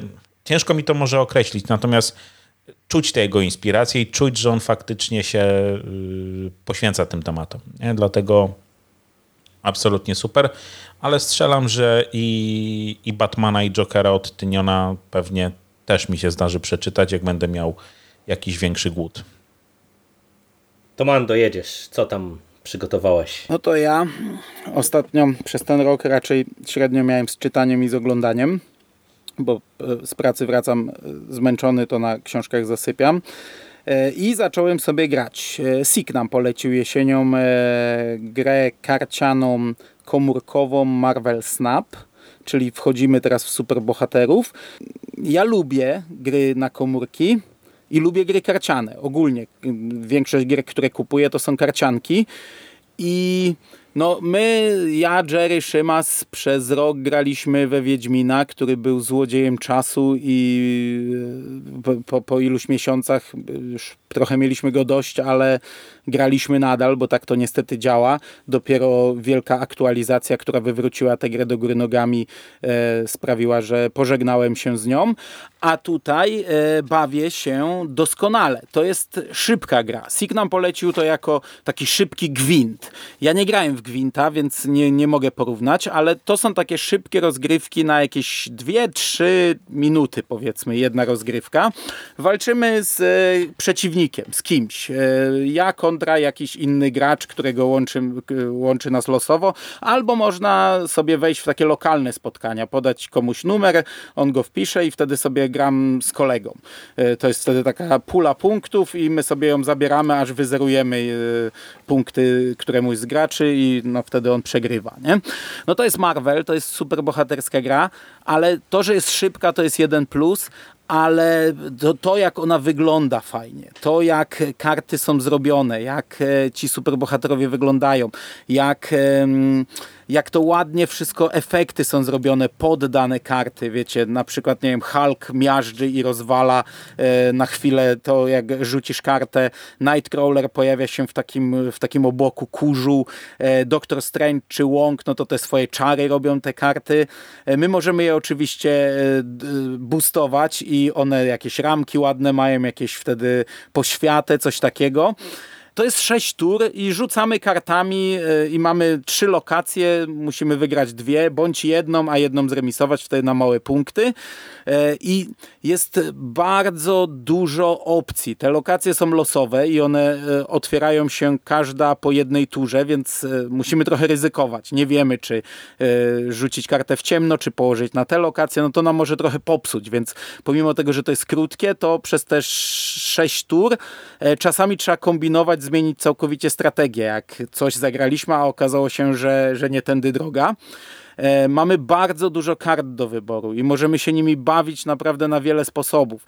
Oczywiście, no ja jak się przywiążę do jednej talii, to się jej trzymam kilka miesięcy, ale też widzę na przykład, że mm, mogę wymienić i sprawdzić i, i, i jakieś, jakoś bardziej mi ze sobą są te, te, te kombosy działają. Do tego wiecie, no w, na ręku mamy, w sensie w talii mamy 12 kart, na ręku wyjściowo 3, czwartą dobieramy, a przez, całe, przez całą grę tylko 9, więc może nam nie wejść, e, mogą nam nie wejść te karty, więc trzeba zawsze być gotowym, żeby jakiś tam wariant inny zastosować. Albo ktoś nam może popsuć naszą strategię, bo ja zagram łągiem, a on od razu mi tego łąga zblokuje i ja muszę wtedy e, wykombinować co innego i pod tym kątem to jest mega fajne. Ja, ja nawet jak wiem, że przegram, a stracę mało punktów, bo na przykład przeciwnik nie klika snapa, więc nie podbija stawki, to gram do końca, żeby zobaczyć, a może, a nóż, a może coś wykombinuję, a tutaj o włos może wyjdzie, że wygram, albo zobaczę, co on zagra i, i wtedy może coś wyciągnę, wiesz, że, że, że ja pójdę tą drogą następnym razem, zbuduję sobie talię w tym kierunku, albo na przykład wymyślę, mm, jak zblokować jego karty, jakaś jest moda na jakiś, jakiś e, kombos, to też kombinuję, jak go zblokować, co wymienić w swojej talii, albo jaką kartę, żeby może nie tylko zblokować, a zabrać mu e, to, co on niby sobie chce ugrywać. No tego jest tutaj mnóstwo, to jest e, naprawdę fajna zabawa pod tym kątem te karty są, to jest kolekcjonerska gra. Czyli my mamy różne warianty kart, więc możemy zdobywać różne warianty albo kupować różne warianty za walutę z gry e, i to też jest fajna zabawa, e, że my sobie te karty jakoś podbijamy, nie ich statystyki, tylko ich wygląd. A kupuje się też za prawdziwe pieniądze? Do, do tego przejdę, e, to na koniec, mhm. bo to też jest plus w sumie. Nie, za, za kasę tą, co tutaj zdobywasz w grze, możesz sobie kupić jakiś wariant, codziennie się pojawia sześć wariantów do kupienia i wiesz, jak wypatrujesz, jak wyczekujesz, to ja mam w tej chwili talię, którą gram, mam zbudowaną na w zasadzie samych wariantach, nie? Te warianty są czasami pikselowe, czasami są ze starych komiksów, a czasami to są fajne arty, nie? To tak jak, jak okładki komiksowe, wariantowe. Ale rozumiem, mhm. że to wizualnie, wizualnie robi. Tak. To nie jest nie, tak, nie że, że statystyki Nie, nie, nie. nie, nie. Okay. Se możesz zrobić po prostu ładny, nie wiem, możesz całą talię pikselową, jak masz. Akurat brzydko wygląda, ale, ale możesz fajne arty wyszukiwać, także to jest fajna zabawa.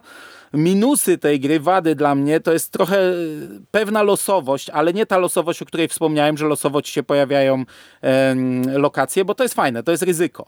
Ale na przykład, wiesz, budujesz sobie talię pod dany, dany kombos, no kombinujesz, wymyślasz, żeby zagrywać w taki sposób, a ci się odsłania lokacja przed ostatnią turą, e, wszystkie karty ustawiam się losowo, nie? No i no, w tym momencie no, to, to... Nie możesz zagrać kart takich i ale, takich. Ale to, to mhm. jeszcze nie, bo to, to wtedy ty się dostosowujesz do tego.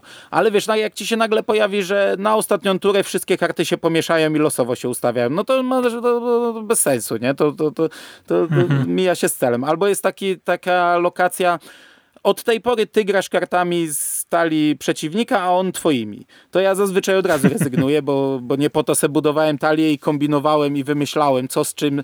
Czasami zostanę, żeby zobaczyć. No a, a nóż. Wiem, wiem, wiesz, wiem, jakie on ma karty, bo losuje ode mnie, więc zobaczę, jak te jego zagrają. Ale z drugiej strony to nie ma sensu, bo ja widzę w trakcie gry, jakiego karty grają, nie? E, natomiast dużym plusem jest to, co wspomniałeś, czyli kasa, bo to nie jest płatna gra. Tu są opcje kupienia, jest chyba opcja takie wykupienia za dwie dychy jakiś kart i, i waluty. Jest jakaś opcja tam za 500 czy 600 zł jakiegoś pakietu kupienia, nie wiem co to jest. I jest taki e, season pack co miesiąc za 5 czy 6 dych i tam niby dostajesz trzy karty i jeszcze jakieś cuda, tylko że to są tylko warianty. Nie ma takiej opcji, że za kasę podbijasz statystyki. Czyli e, jak mhm. ktoś chce sobie wydać 6 dych, może, ale to tylko będzie miał powiedzmy jakiś ładny art, którego nie ma, a nadal gra tak samo. Ja często widzę, grywam, ktoś rzuca kartę, która się wczoraj pojawiła za 6 dych, a i tak go rozpykam swoimi po, po, podstawkami, nie? Także wiesz, to jest tylko po to. Także to jest duży plus. Na razie yy, to jeżeli płacisz zwykłą walutą, nie wpływa w ogóle na twoją grywalność w tej grze. A to jeszcze powiedz e, jako złodziej czasu, w sensie tam są jakieś daily czy coś, ile mniej więcej dziennie trzeba grać, żeby mieć progres, żeby... Masz yy, zadania dzienne, jak je wykonasz, to, mhm. to w zasadzie już nie masz co wykonywać.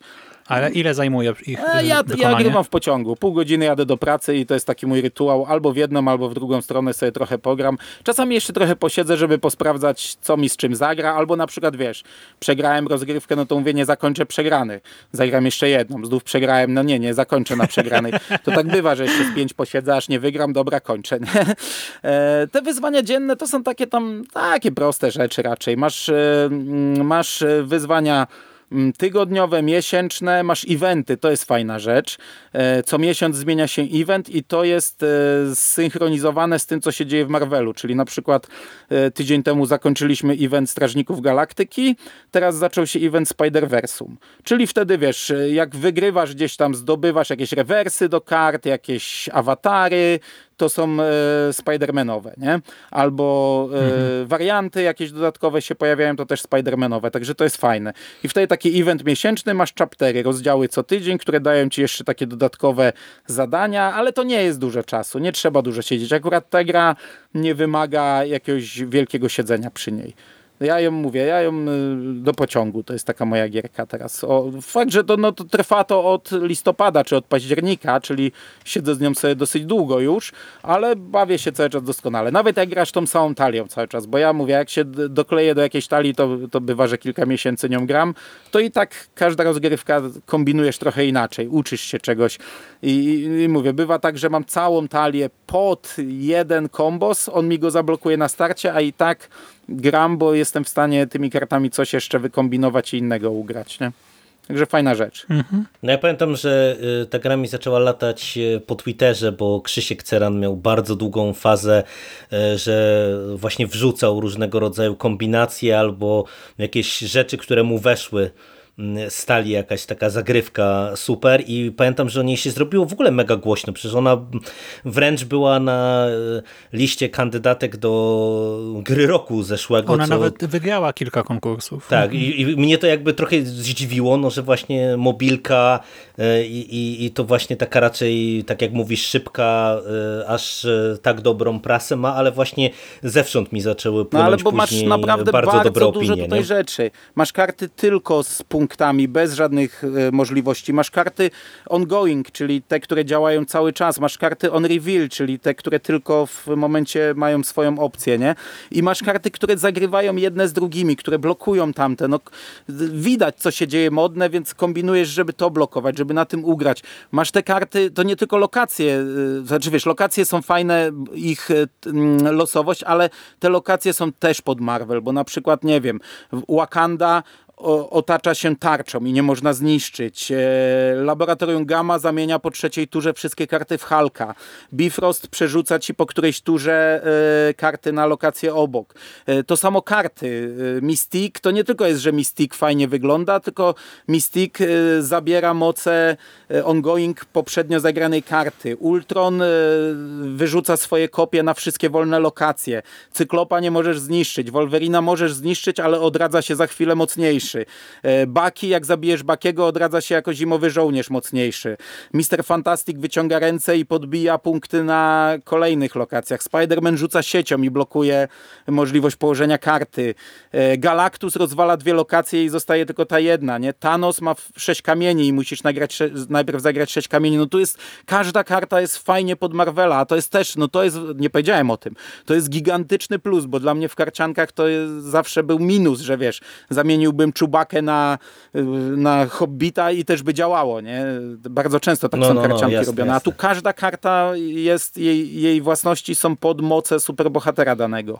Mhm. No to super, no brzmi to dobrze. E, nie zainstaluję, bo zjadłbym na tym godziny czasu. nie, nie, to z moim umysłem to, to nie, już wolę tego błędu nie popełniać. Ale brzmi super. A czemu z twoim umysłem? To, że tak się wciągają? Tak, no niestety, ja mam do, ja, ja mam do gier maniakalny umysł. Te, te gry takie, pierdołki na, na komórkę, no przecież ja w tego Wiedźmina to, to było tak bez sensu zabijanie, ja tam miałem setki czy tysiące tych najsłabszych, a i tak ciągle ich mieczem nawalałem, no to absurdalne, nie?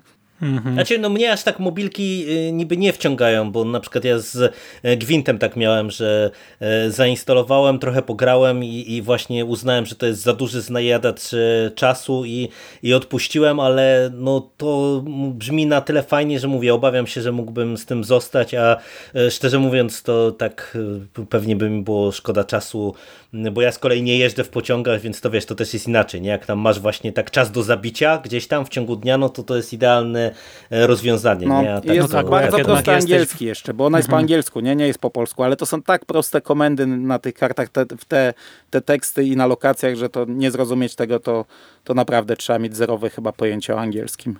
Ale to są właśnie też idealne gry, jak gdzieś tam się siedzi w tramwaju, autobusie, e, pociągu, tak jak powiedzieliście, nie? No bo jednak jak w domu, no to trochę szkoda czasu, jak jest tyle innych rzeczy, No ja w weekendy nie gram robić. w zasadzie. No ja widzę po Pokémonach, że gdzieś tam z jednej strony szkoda mi to całkowicie odłożyć, no bo jak zacząłem grać tam ile, ze 3 lata temu, no to tam uzbierałem też milion tych stworków i w ogóle e, mam konta na wysokich levelach, ale jednocześnie jak jest weekend, e, czyli niby najprościej, żeby po prostu wyciągnąć ten telefon i nie wiem, zrobić krótki spacer i pograć, to ja bardzo często w weekend na przykład przegrywam combo tam łapania stworków, kręcenia stopami, bo, bo mi się nie chce, tak? Gdzieś tam w tygodniu jak jadę do pracy czy e, coś, no to wyciągnę ten telefon i sobie odpalę, a w weekend nie. nie. Dlatego ja się w ogóle nie biorę w ogóle za w ogóle, w ogóle za y, gry mobilne. Ale tak ile, w ogóle? Tak, w ogóle, w ogóle. O ile mam e, przenośne konsole, no to, to faktycznie zdarza mi się na nich pograć, chociaż głównie w domu tak naprawdę, nie w podróży. Zresztą no, z reguły jak gdzieś jadę, to jako kierowca, więc ciężko by się wtedy grało. Natomiast no wiem, że to byłby potworny złodziej czasu. Ja i tak potrafię dużo czasu zmitrężyć, przewijając sobie, kurde, nie wiem, shorty na YouTubie czy cokolwiek. Dlatego e, boję się takie gierki instalować. Podejrzewam, żebym to w jakiś sposób wsiąknął i wolę jednak e, takie bardziej klasyczne granie e, z padem w łapie przed telewizorem. I no. to, już się, mnie, to już się u mnie wtedy jakaś ceremonia robi. Tutaj też nie podbijasz statystyk e, nie tylko kasą, ale też grom. W sensie, no masz coraz więcej jakichś wariantów, takie pierdoły, punktów, ale to nie jest tak, że jak grałeś tysiąc razy, to nagle masz, te karty są już tak napompowane, albo masz jakieś tam ulepszenia. Nie, to są cały czas mhm. te same karty, nie? I każdy ma do nich dostęp i każdy, jak będzie kombinował, to zdobędzie daną kartę, w końcu ją wyczeka. E, tutaj raczej o umiejętności zagrywania nimi i kombinowanie. A propos, hmm. a propos klasycznego grania, jak mm, tutaj słyszę, to też teraz jest trochę takie zjawisko, że najpierw wychodzi gra pla planszówkowa i jak zdobywa popularność, to potem jest właśnie robiona wersja mobilna. E, I ostatnio miałem taki przykład e, gry, która jest o pociągach, nazywa się Kolejowy Szlak. E, no i mogłem kupić wersję na komórkę.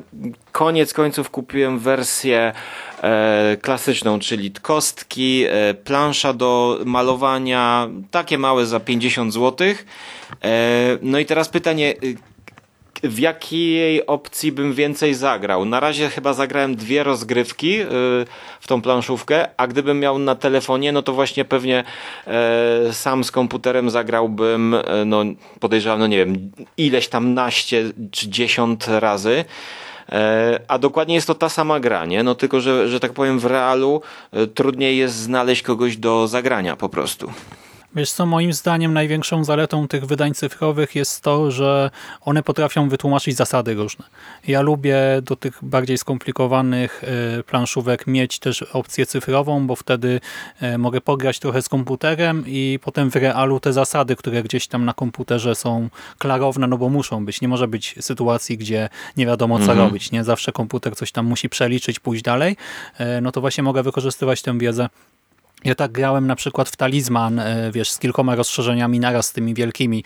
Ja totalnie nie rozumiałem tej instrukcji papierowej, gdy graliśmy tam ze smokami na przykład, czy z tymi duchami, już nie pamiętam jak się ten dodatek nazywał, a jak pograłem w to trochę na komputerze, jakoś szło. Teraz mnie korcą e, rucy, mhm. bo chcieliśmy pograć w planszówkowych astronautach e, w pubie w Łodzi w Ruc, ale instrukcja nas po prostu przygniotła. Uznaliśmy, no, że nie będziemy siedzieć 5 godzin mhm. czytać wszystkich zasad, a do tego przy takiej pierwszej szybkiej lekturze totalnie nie ogarnialiśmy, co jest grane, e, więc się poddałem, a teraz jest na Steamie e, w promocji, zaraz zresztą będzie e, Summer Sale, więc pewnie też będzie taniej i myślę, czy by nie kupić, nie pograć na komputerze, żeby te zasady troszkę ogarnąć, a potem się spotkać w pubie i pograć już na żywo ze znajomymi. No tak. Na przy karciankach, bo ja grywam, ja dużo karcianek kupuję, a szczególnie przy kolekcjonerskich, no to układanie talii no przecież mhm. ja, ja na przykład ile, z 10 lat temu zacząłem kupować Władcę Pierścieni LCG.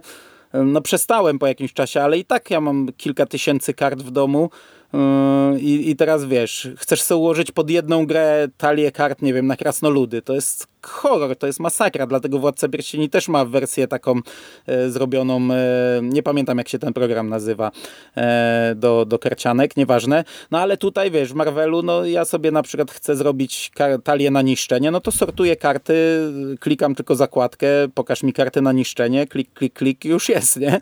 A, a jak masz kilka tysięcy kart w domu i chcesz coś sobie ułożyć, to to, jest przygotowanie do jednej rozgrywki y, tak długie, że czasami już się nie chce grać. No dlatego mhm. ja porzuciłem Magic the Gathering, bo to jeszcze było w czasach, kiedy byłem w liceum, więc yy, no to była inwestycja. Mhm. Po prostu jeszcze trzeba było wydawać kasę na te na te karty no i tak, finał tak. był taki, no ja że ja dostawałem wydałem, nie wiem, dupę no, za każdym razem. Grube pieniądze, ale teraz bym zarobił cztery razy większe, jakbym to sprzedał. No, Tylko no ja, czy wiesz, sprzedasz? Prostu... No nie sprzedam właśnie. No. E, e, zawsze przegrywałem, no bo nigdy nie wsadzałem odpowiednio dużo kasy w te talie i ludzie, z którymi grałem zawsze mieli mocniejsze i, i to spowodowało, że się do tego zraziłem, tak? To fajnie było mieć tych kart tam, nie wiem, parę set, dolne parę set i pograć, ale tak jak mówisz, no to już w tym momencie zaczynało ich w tysiące i, i odpuściłem. Ja także ja w ogóle odbi odbiłem się od wielu karcianek, a właśnie wszystkie rzeczy typu LCG, no rozumiem, że ktoś, kogoś to może wciągnąć, ja, ja siebie w tym nie widzę. Tak jak mówię, dla mnie musi być pad w łapie i żadne inne granie się nie liczy. Mhm. No i też e, potem człowiekowi żal, nie? Bo nie wiem, no, cyfrowo no to nie uszkodzisz tej planszówki, czy tej karty, czy coś, a w realu e, gdzieś ci się, nie wiem, podrze, czy polejesz czymś, czy w sensie może nie polejesz, ale położysz gdzieś, gdzie coś było brudne i, i szkoda, nie? Potem. No też ja drugie tyle Więc... na koszulki wydaję niestety. No dobra. E, Jerry, ty coś jeszcze na granicy mangowej chciałeś wspomnieć? Czy... Tak, tak. e, Tu e, krótko, bo się rozgadujemy, żeby też nie przesadzić z czasówką tego odcinka. Za Mm, późno. Ja, ja się od dawna przymierzałem do nagrania na ten temat odcinka, ale w sumie to jest może dobre miejsce, żeby o tym co nieco opowiedzieć, a odeślę do innego podcastu mm, wyjątkowo, tak jak to my często robimy. Mm, A mianowicie mówiłem, że na granicy mangi, dlatego że ja chciałem powiedzieć o mm, pierwszej trylogii e, Ruro Uni Kenshin, czyli e, adaptacji mangi e, o tym samym tytule e, która jest dostępna na Netflixie. Mówię, że to jest pierwsza trylogia, dlatego że cała ta seria się składa z pięciu filmów.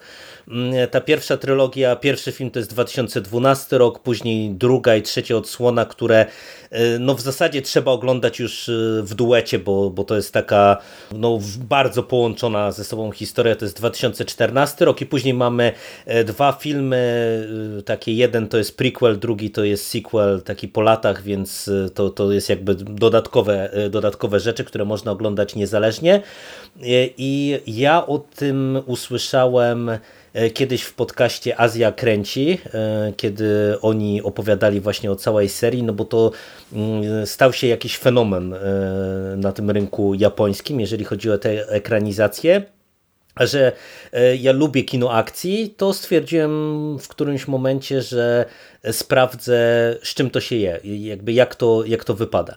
I fabularnie to jest no, historia no, taka mocno mangowa e, się wydaje e, i też z takim ciekawym właśnie mangowym nieco gimmickiem na, na postać, bo tutaj głównym bohaterem jest właśnie ten tytułowy mm, e, Himura Kenshin i to jest były zabójca, który pracował na e, rzecz e, bodajże sił imperialnych w Japonii, bo to jest, to się rozgrywa w okolicach roku 1870 mm, po wojnie, y, która kończyła niejako wojnę domową w Japonii pomiędzy shogunatem a siłami imperialnymi.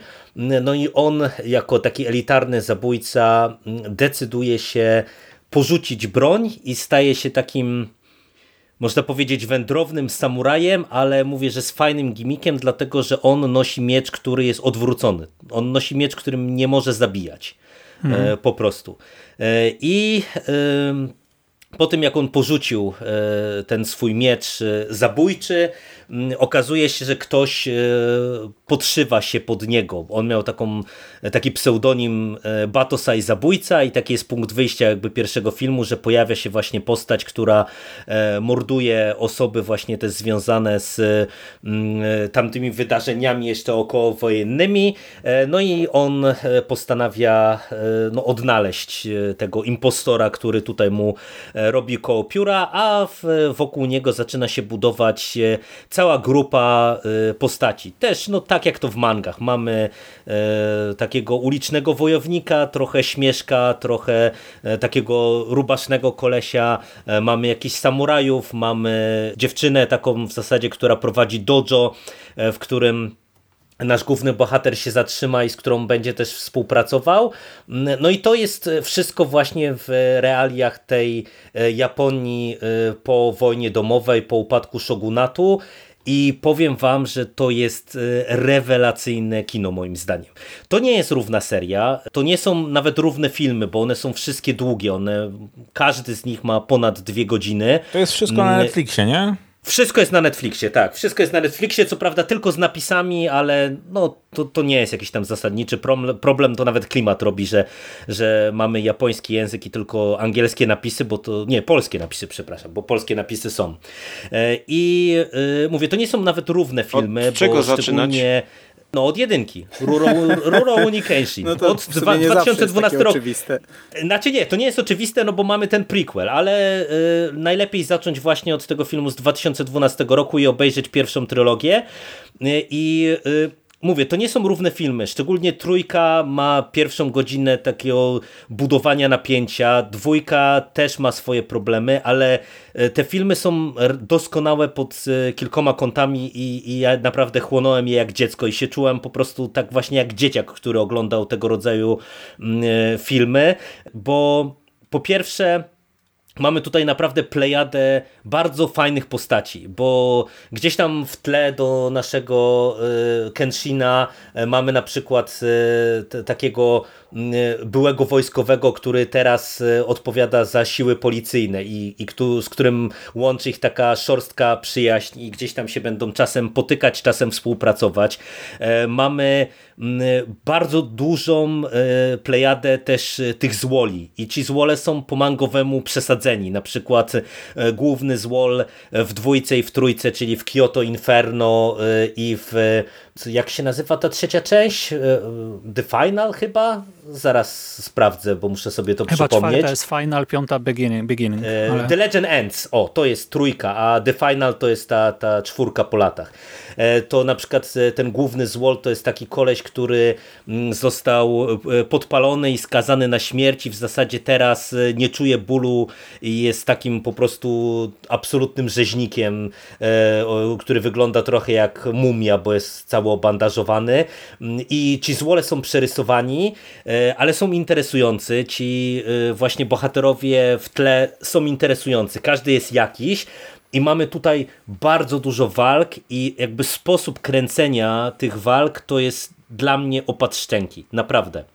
Bo to jest coś, co trochę się kojarzy z e, tym, co e, można kojarzyć z kinem Usia, e, bo mamy dużo ruchu, mamy jakieś postaci, które skaczą, walczą na, gdzieś tam na wysokościach, jakby bardzo szybko się poruszają, czy nie wiem, skaczą pomiędzy dachami, czy tego rodzaju motywy. Ale wiecie, po pierwsze mamy fantastyczny gimmick polegający na tym, że Kenshin nie zabija więc mamy bardzo często choreografię opartą na, to, na tym, że e, jego atakuje grupa wrogów, bardzo duża grupa wrogów, a on e, po prostu tańczy nimi. To jest, to jest niesamowite. To trzeba zobaczyć, jak to jest e, fantastycznie nakręcone. Mm, I, I to jest po prostu taki balet pomiędzy tymi wszystkimi przeciwnikami, parowania uników, używania mm, ataków przeciwko innym przeciwnikom i tak dalej, i tak dalej. A do tego mamy Y, doskonałe pojedynki y, takie jeden na jeden, bo to jest wiecie, też tak jak w Mandze, nie? Y, co i rusz Kenshin musi się mm, zmierzyć z jakimś właśnie ultra bedasem i no to jest po prostu rewelacja, nie? W Kyoto Inferno, które mówię, samo w sobie też jest nierównym filmem, no mamy kilka takich sekwencji, że ja po prostu zbierałem szczękę z podłogi i na przykład mamy mm, walkę z jednym z takich pomagierów, głównych e, e, zabójców właśnie tego naszego głównego złola poparzonego z e, dwójki i trójki. I ta pierwsza walka w takim dojo to jest po prostu sekwencja, która ma nie wiem z 4-5 minut, ja ją oglądałem już nie wiem z 10 razy, bo po prostu no to ja się na to napatrzeć nie mogę, nie? Rewelacyjna rzecz, jeżeli lubicie kino akcji, to te filmy są też fantastycznie zrealizowane, one są pięknie nakręcone, widać tam kasę w to włożoną, jest doskonale to wszystko zainscenizowane, wiecie, te sceny batalistyczne, czy jeden na jeden, czy właśnie te, te duże sceny, e, widać, że to jest wszystko mm, pięknie e, pod kątem i scenografii, i choreografii walk, walk poprowadzone, świetna muzyka, e, fajne aktorstwo. I mówię, to, to nie są równe filmy, bo mamy przestoje, mamy jakieś dłużyzny, mm, mamy trochę momentami takich powtórzeń, trochę za dużo patosu, na przykład w tym zamknięciu trylogii, no to mówię, ta, ta pierwsza godzina to tam jest trochę za dużo patosu i, i poważnych rozmów, ale jak wjeżdża akcja, jak y, zaczynają dziać się rzeczy, to, to, to no wynagradza to wszystko, nie? Także ja jeszcze te dwa ostatnie filmy mam przed sobą, ale, ale śmiało polecam, bo naprawdę uważam, że to jest rzecz godna uwagi, a jakbyście chcieli posłuchać więcej, no to odsyłam do tego podcastu Azja Kręci. Oni tam opowiadali też o różnych kontekstach całej tej serii, jak to wyglądało właśnie pod kątem produkcyjnym i tak dalej, i tak dalej.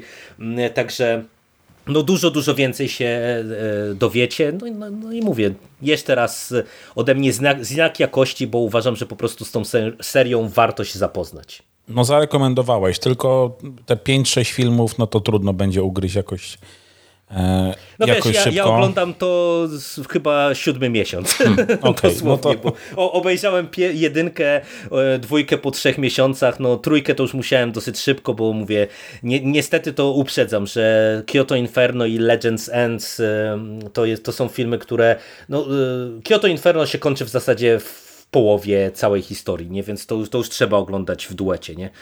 E, żeby nie pozapominać co i jak. No dobra. No To dobra, to co? Teraz E, ty Jeszcze chyba. statystyki, czy już giereczki? No to możemy walnąć trochę, trochę statystyk. Y, y, To, to tak, to ja tu zebrałem jeszcze kilka rzeczy. Po pierwsze, te flagowe, osobiste projekty to jest też warte podkreślenia, mhm. bo po pierwsze Radio SK i notabene bardzo się rozbawiłem, jak słuchałem podsumowania tego pier pierwszej połówki roku na Konglo, bo tam Mando mówi, że cytuję, ja to przy Radiu SK już nic nie robię, ale nadal się tam podpisuję. To jest bardzo zabawne, bo 585 odcinków, czyli ponad 1 trzecia z tych twoich niespełna 1500 to jest właśnie Radio SK. Szymas ze swoim nawiedzonym podcastem, który w ostatnią sobotę miał numer 450. Tutaj uwaga, bo mamy Cicho. To, to ja nie chcę. zagięcie czasoprzestrzeni. Ma 391 odcinków. O Jezu. To jest to zabawne, nie? Bo Radio SK ma niższy numer niż ma odcinków, a nawiedzony ma wyższy numer niż ma odcinków. Uzupełniamy się, tak, nie? W naturze tak, tak. musi być równowaga. Dokładnie tak. I audycja skóry pokazuje 223 odcinki. No ale to mówię, to, to zakładam, że to jest zafałszowane, bo skóra, mówię, ty masz dużo, dużo tych podcastów gdzieś tam cały czas pochomikowanych, więc musisz ewentualnie ponadrabiać. I opisy porobić. No, takie rzeczy to wiesz, co nie opublikowane, no, to nie ma, nie? Tak. No, no nie ma, nie ma. Ja no, niektóre tak. bywało, że i po pół roku kisiłem. Teraz też mam cały czas 4-5 na dysku e, Radia SK od miesięcy. Ja od No. kilku lat mam z Tak, 10 ta, tak. ja też mam jeden twój od dwóch lat nagrany, a zmontowany rok temu. Jerry też ma. I miałeś tam nawet wstawkę dograć. No, no to tak było. No a, a to też e, patrząc na samą statystykę jeszcze podcastów, to w tym roku idziemy nieźle, bo od stycznia mamy 129 odcinków ym, e, i to jest lepszy wynik niż w roku minionym, a e, od poprzednich urodzin dzisiejszy odcinek to jest odcinek numer 300. Także też ładnie, zobaczcie jaka magia liczb. Prawie by było 3300 rok do roku. No ale to w sumie Chcemy już wszystkie statystyki wyprztykać, czy na koniec? Może się wyprztykam ze wszystkiego, bo to będzie e, tutaj e, zabawne, a na koniec jeszcze powiem o kilku nowościach z tego roku, żeby też wyciągnąć jakieś ciekawostki, co, co tu się działo. Mm, Ale padło pytanie, Mando, z twojej strony o czasówkę. I ja się pokusiłem o zebranie tego wszystkiego, w czym mi ułatwiło zadanie to, że my wrzucamy od kilku lat te podsumowania roczne. No i teraz y, y, słuchajcie, mm, ile godzin y, od startu Konglo, bo tu mam tylko od startu Konglo to zebrane, mm, ile godzin nagraliśmy i możecie pomylić się o, a będę łaskawy, o 350. Ile godzin? 1500. No dobra, Mando mówi 1500. Kto da więcej, kto Ja da jestem mniej? humanistą, to mi to trochę Ja zajmie. też jestem humanistą, ale dam 2,5 tysiąca. Też chciałem dać Dobra. 2,5. To możesz dać. To ja dam To daję. 2200. Lubię dwójki. To. Nie, Znaczy no to, to, 2000. to przesadziliście. No Jednak mówię. co matematyk, to matematyk. 1670 godzin, e, mili Słabo. Państwo.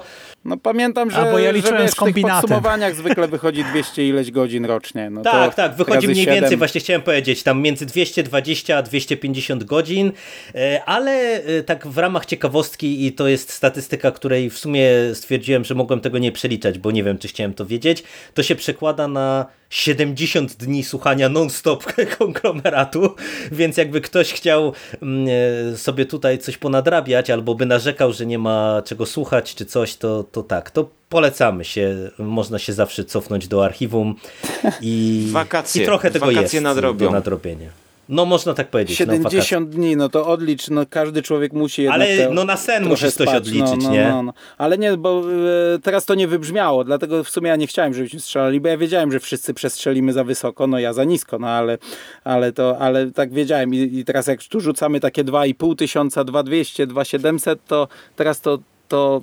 1600 tak nie wybrzmiało, a to powinno wybrzmieć 1600 godzin samych nagrań. No. Ja teraz trochę migreny dostałem, nie? Jak sobie spróbuję to przełożyć, bo pamiętam na przykład jak Radio SK nadrabiałem, nie? Gdy tam był, miałeś, nie wiem, drugi rok nadawania, czy trzeci? Chyba drugi. I y, ile mi to zajęło, nie? Wtedy.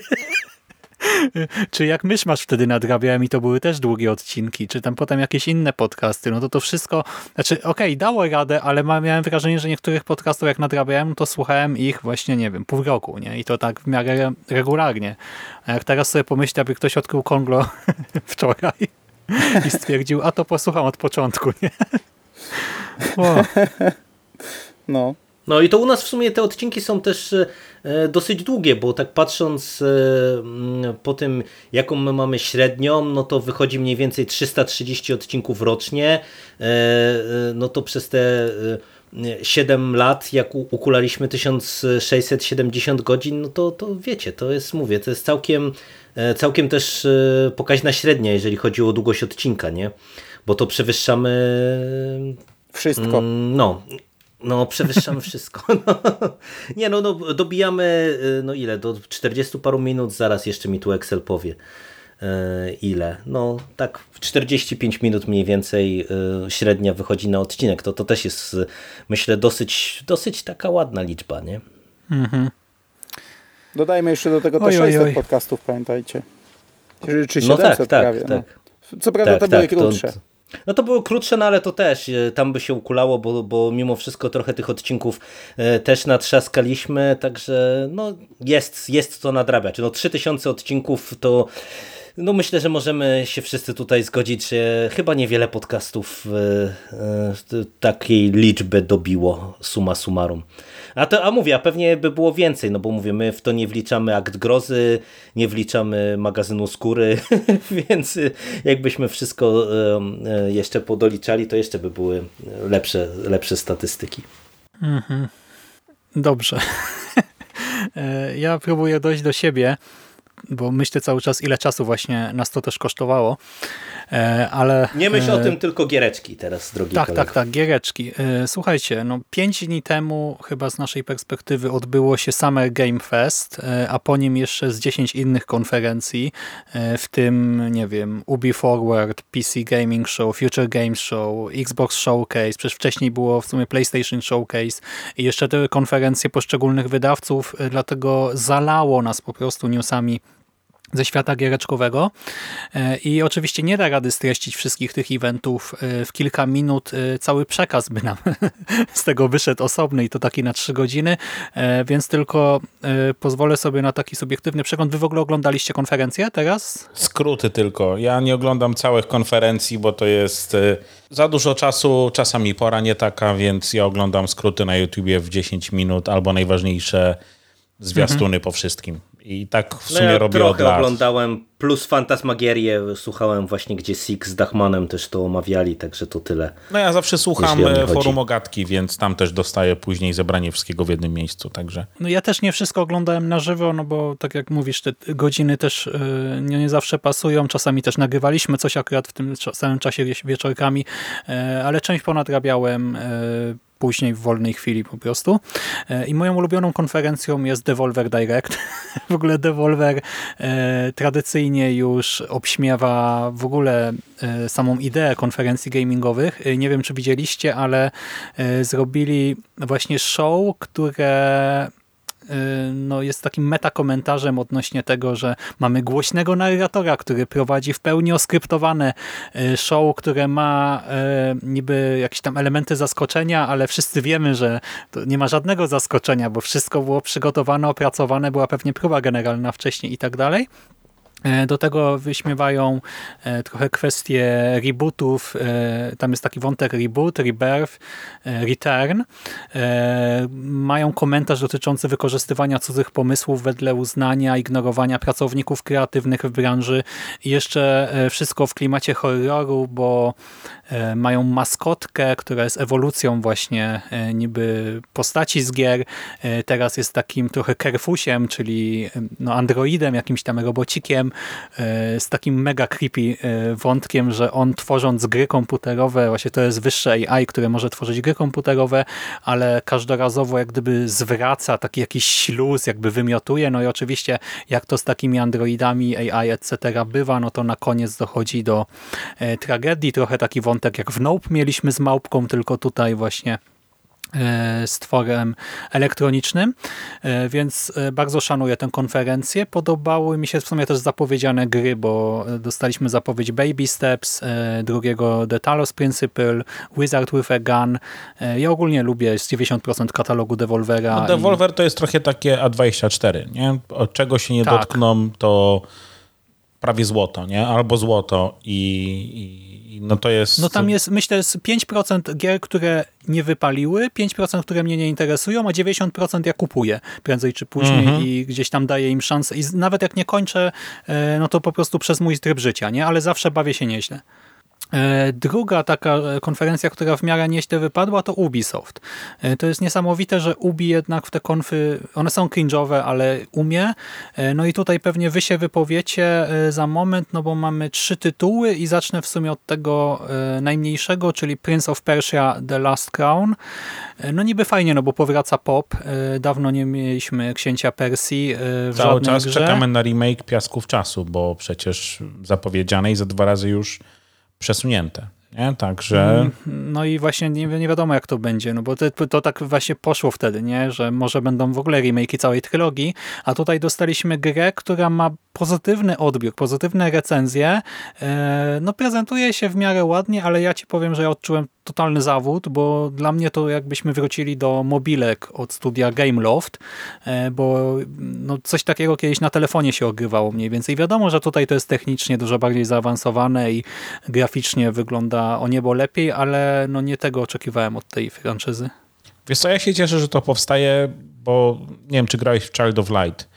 E, mhm. Był taki moment, że Ubi trochę roma, jakby romansowało z mniejszymi tytułami mhm. mam wrażenie, że to gdzieś zdechło. E, chciałbym zobaczyć tę franczyzę raczej właśnie w e, remake'ach tej, tej trylogii albo w czymś zupełnie nowym, ale na tę skalę. A z drugiej strony ja już jestem tak potwornie zmęczony open worldami i tego typu, tego typu tytułami i wielkimi grami akcji, które wychodzą, no może ale i są nie, nie, imponujące. Nie, czegoś takiego też bym nie chciał, nie? Liniowy, ale po prostu tak. pop w stylu trylogii, tak. Tak, no ale wiesz, Gwiezdne Wojny nowe takie trochę wyszły, bo to przecież nie jest do mhm. końca open world, e, ale miały potwornie dużo problemów technicznych. I, I to jest, wiesz, już możemy sobie pewnie pogadać przy innej okazji. Ta branża już dawno zaczęła wpieprzać własny ogon i, i jakby robić sobie podgórkę. Dlatego ja się cieszę, że dostaniemy coś mniejszego, bo dostalibyśmy kolejnego Molocha, który byłby pewnie taki sam jak wszystko inne e, i potwornie zbagowany. Więc może przy mniejszym tytule jest troszeczkę większa szansa na to, że to e, że to wypali. Wypali. Ja się mhm. cieszę. Dobra, mówisz o zjadaniu własnego ogona, no to Far Cry e, versus, czy tam Fit e, Avatar, Avatar Frontiers of Pandora, e, czyli Far Cry na Pandorze, no i właśnie, to, to ładnie wygląda, nie?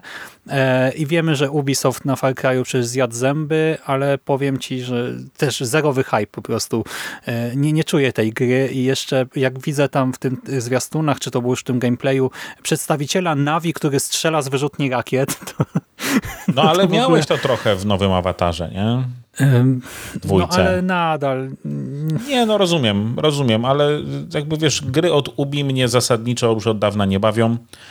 Okej, okay, teraz dostaliśmy nowe Gwiezdne Wojny, czy dostaniemy no nowe właśnie. Gwiezdne Wojny, ale tak jak mówię, wielka gra, dużo będzie miała problemów, tak jak wszystkie wielkie gry od Ubi, czy wszystkie wielkie gry w ostatnim czasie Gwiezdne Wojny to mają być Jedi. Czy oczywiście e, jęczę w tym momencie już trochę, trochę do przesady.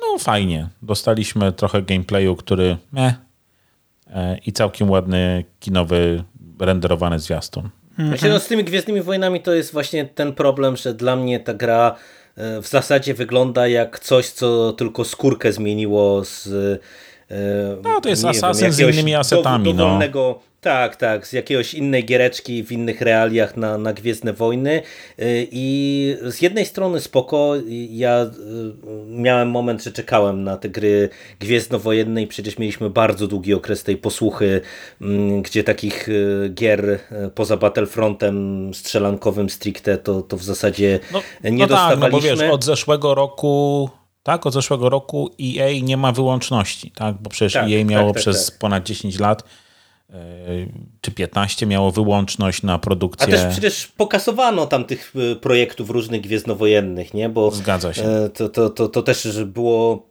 zapowiedzi, nawet z jakimiś e, właśnie też trailerami, coś, to, to się pojawiały takie gry i znikały, ale tutaj tak jak ten mm, filmik, ten teaser, trailer taki, to, to dla mnie spoko, tym bardziej, że to w sumie, co mnie zaskoczyło, że to się ma rozgrywać w okresie starej trylogii pomiędzy Imperium kontratakuje a powrotem Jedi, mm, ale już właśnie ten 10-minutowy filmik z rozgrywki to to nie wyglądało jak coś, co by mnie interesowało, szczerze mówiąc, bo te, te strzelanie, skradanie się to wyglądało po prostu totalnie generycznie jak dla mnie, mhm. a później to latanie statkiem to yy, ja yy, pograłem trochę w Squadrons i nie, nie, ja po prostu się nie nadaję do gier y, lotniczych i pamiętam nawet jak w Lego trochę z młodym grałem y, Skywalker Saga, to też te wszystkie sekwencje z lataniem to był dla mnie Oj, tak, smutny tak. obowiązek, nie? Więc, więc tutaj jak będziemy mieli z jednej strony właśnie open world taki sam jak wszędzie, tylko ze skórką gwiezdnowojenną, a z drugiej strony będziemy mieli dużo latania, którego ja nie lubię, no to tak jak mówię, to niestety, ale chyba mnie hype ominie na ten tytuł. Znaczy ja pewnie kupię, zagram, ale nie sądzę, żebym to zrobił na premierę. No chyba, że recenzje będą przytłaczająco pozytywne, ale nie spodziewam się, bo mówię, wszystko, co Ubi ostatnio wydaje, jest takie samo tylko może mówię A ze zmienionymi mnie skórkami. trochę zaskakuje wasza opinia, bo y, tak jak mnie Gwiezdne Wojny nie kręcą, tak tutaj to, że to jest, znaczy może się mylę, tak, no bo to nie jest w ogóle mój konik, ale miałem wrażenie, że to jest taka historia właśnie totalnie z boku po prostu w tym świecie. Mamy ten przestępczy półświatek, renegatów, y, taki w sumie fajny klimacie, którego ja nawet nie kojarzyłem jakoś szczególnie z Gwiezdnymi Wojnami. Wiem, że są w, kom w komiksach no to my go takie już rzeczy. bardzo kojarzymy. A, ale, ale tu jest jeden ciekawy motyw, tylko ja trochę nie wierzę, że to będzie miało znaczenie w samej grze, ale to była jedyna rzecz, która mnie zaintrygowała. Jak w tym fragmencie gameplay, game, gameplaya w którymś momencie mamy pokazanie, że reputacja i tam e, taki, taka więź z jednym z klanów e, spada tej naszej głównej bohaterce. I to w sumie to jest intrygujące, to może być fajny system e, pomiędzy frakcjami, że trzeba tam kogoś sobie albo bardziej budować, albo właśnie uważać, żeby ci tam nie spadło i tak dalej, ale, ale mówię, no nie wiem, czy oni z tą coś, coś sensownego zrobią, czy to będzie tak jak w Asasynach mieliśmy często też ten motyw, że po prostu jak y, za dużo robiłeś obory, to cię po prostu ścigali żołnierze i tutaj niestety obawiam się, że może być tak samo, nie? Wiesz co, mhm. w y, tych grach y, Shadow of Mordor i Shadow of War mieliśmy ten taki tam wiesz, Nemesis system, tak, gdzie E, można było, nie wiem, oszczędzając wrogów, przeciągnąć ich na swoją stronę. No, prawdopodobnie wiesz, to z którą frakcją będziesz yy, skojarzony, wpłynie na to, jakie, kurde, wiesz, plansze dostaniesz po skończeniu gry, tak? W którą stronę pójdzie historia. Mówię, no, no chciałbym się tym bardziej jarać, ale jakoś, jakoś nie potrafię. Tak samo jak nowym Asasynem. Yy, czy Mówię, ja nie jestem Który jakimś wygląda wielkim... jak e, remake jedynki. No, no tak, no wiesz, że dla kogoś, kto siedzi w tej, w tej sadze od tych, nie wiem, tam 20 lat pewnie w tym momencie e, jest to wgryziony i śledzi te fabuły, to pewnie jest coś fajnego. Natomiast e, ja się z Asasynami zatrzymałem na dwójce i jej kontynuacjach. Ja na trójce. I, i, i tyle. Może Której nawet nie skończyłem niestety. No, jak stary dziad w tym momencie, ale mówię, to nie są, to nie są gry dla mnie ja jestem trochę za stary i zbyt zajęty, żeby siedzieć 80 godzin i czyścić mapę z y, zeznajdzie. Tylko 80? No. To bez DLC.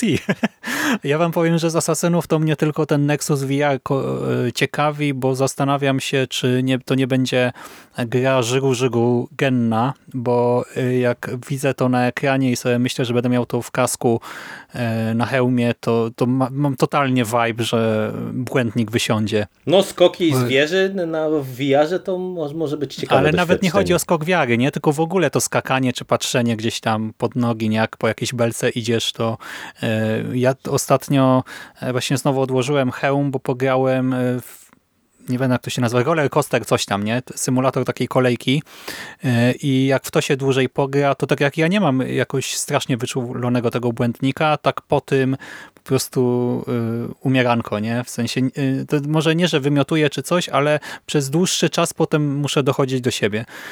I tutaj tak pomyślałem, że może być jeszcze gorzej, nie? No, bo to są gwałtowne ruchy i no jak to jest mój awatar, no chyba, że to będzie zrobione jak jakaś platformówka czy coś, no ale to bez sensu wtedy taki VR. E, no i zwiastun sugeruje coś innego. Dobra, ale to odpuśćmy sobie Ubi.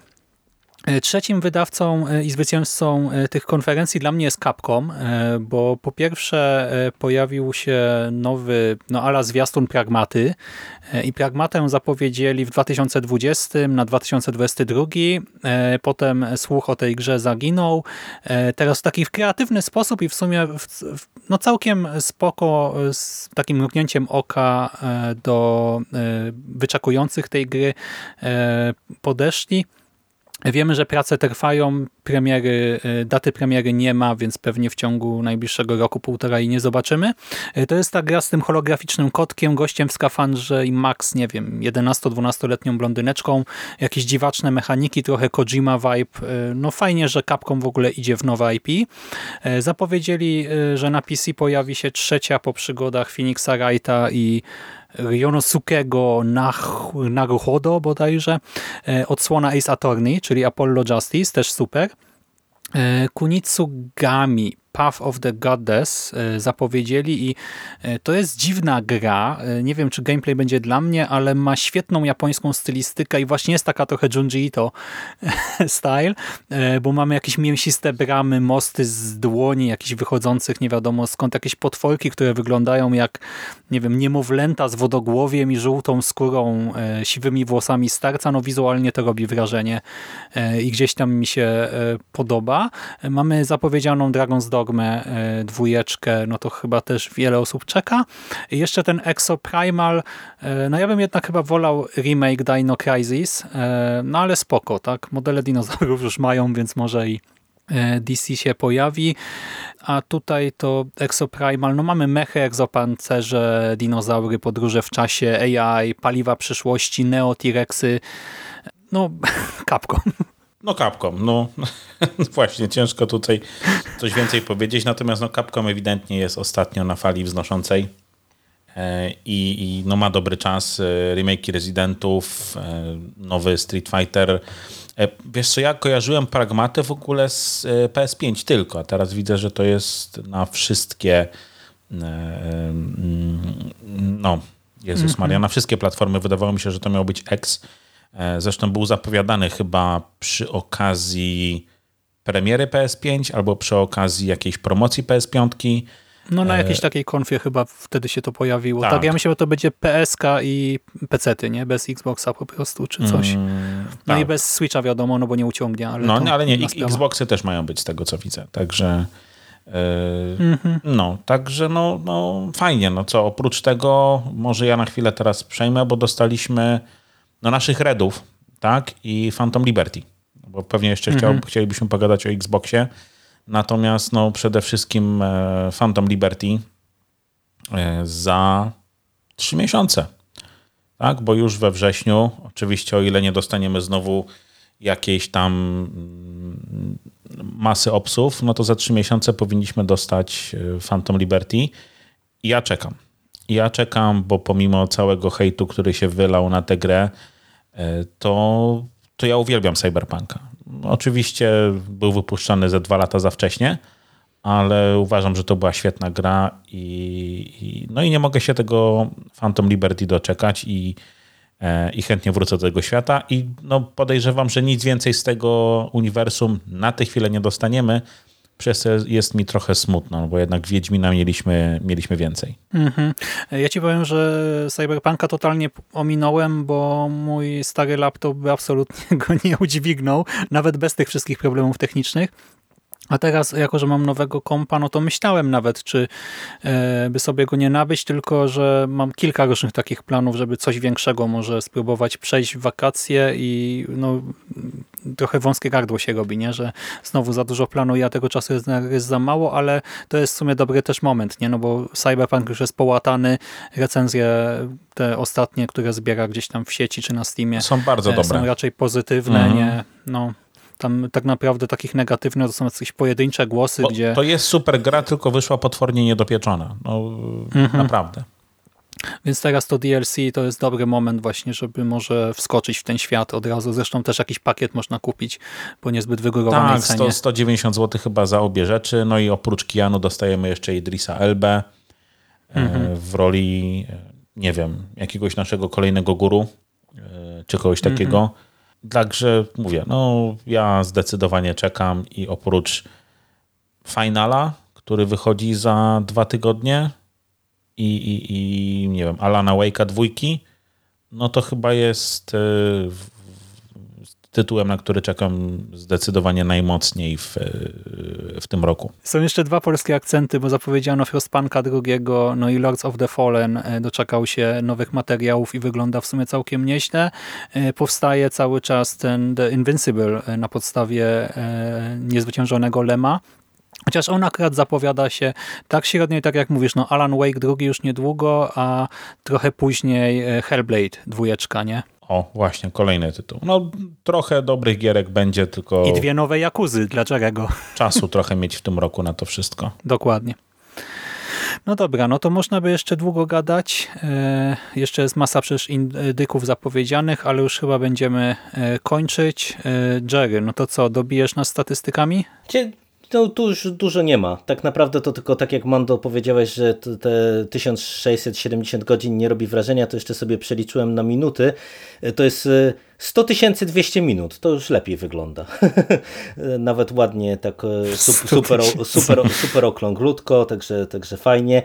I e, na koniec e, też tylko tak kwoli podsumowania, że w zasadzie to był siódmy rok działalności, ale mieliśmy ósmy rok wielkanocnych horrorów, dwunasty sezon świątecznych horrorów, jedenasty sezon filmów zimowych, w zeszłym roku pojawiła się nowa inicjatywa, czyli Szpital Królestwo, omawiany po odcinek po odcinku. Pojawiły się po w sumie dłuższej przerwie pandemicznej w końcu prelekcje na żywo z Festiwalu Grozy i Fantastyki. Zakończył się Kevin sam w domu. Na szczęście Szymas z Mistim zaczęli teraz X-Menów, więc nowa świecka tradycja powstała. Tak, no bo nie mm. chcieliśmy zgrywać kontaktu. No, no właśnie, no. Wy, wypada. E, no u nas, mimo że to nie Konglo, to, to i tak dla nas ważne akta grozy, które się pojawiły i nas prawie wykończyły, e, e, ale nie mieliśmy połączeń z zaświatów, także to chociaż tyle. Mm, no i zagościły kobiety eksploatacji, które się rozpychają i jako, że dzisiaj jest piątek, 16, to jeżeli ktoś słucha tego premierowo, to wpadajcie do dziewczyn na Pyrkon bo w piątek mają jedną prelekcję e, o godzinie 22, a w sobotę również o godzinie 22 drugą pre prelekcję. Jedna właśnie to są o kobietach eksploatacji, e, czy o kinie eksploatacji, a druga to jest o skandynawskiej grozie, więc odsyłamy. Będzie można zobaczyć Bogusie i Martę na żywo. Mhm, tak, polecamy. Tylko ustawcie się wcześniej w kolejkach, żeby, żeby dać radę.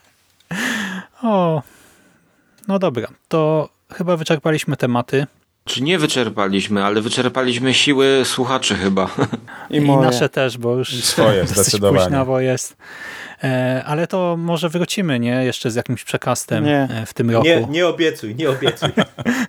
Chyba Mando już śpi. Mi się, dlaczego, przypomniało mi się dosłownie, czuję każdą komórką ciała te przekasty z przeszłości, gdzie zrobiliśmy rozpiskę za długą i ostatnie godziny Ja już majaczyłem i dokładnie tak samo. Mógłbym tutaj się kilka razy wtrącić, coś wesołego powiedzieć, ale nie mam ochoty. Nie no, rozpiska była krótsza, tylko niestety...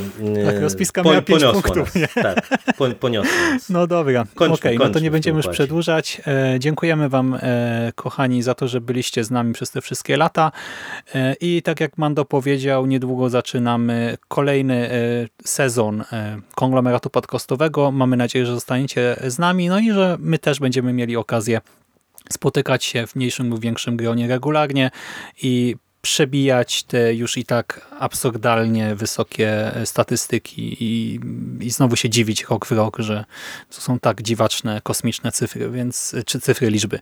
Dzięki za uwagę i do następnego razu. Trzymajcie się. Cześć. Cześć. Cześć, cześć. Ja żegnam, wracam do czwartego odcinka serialu From.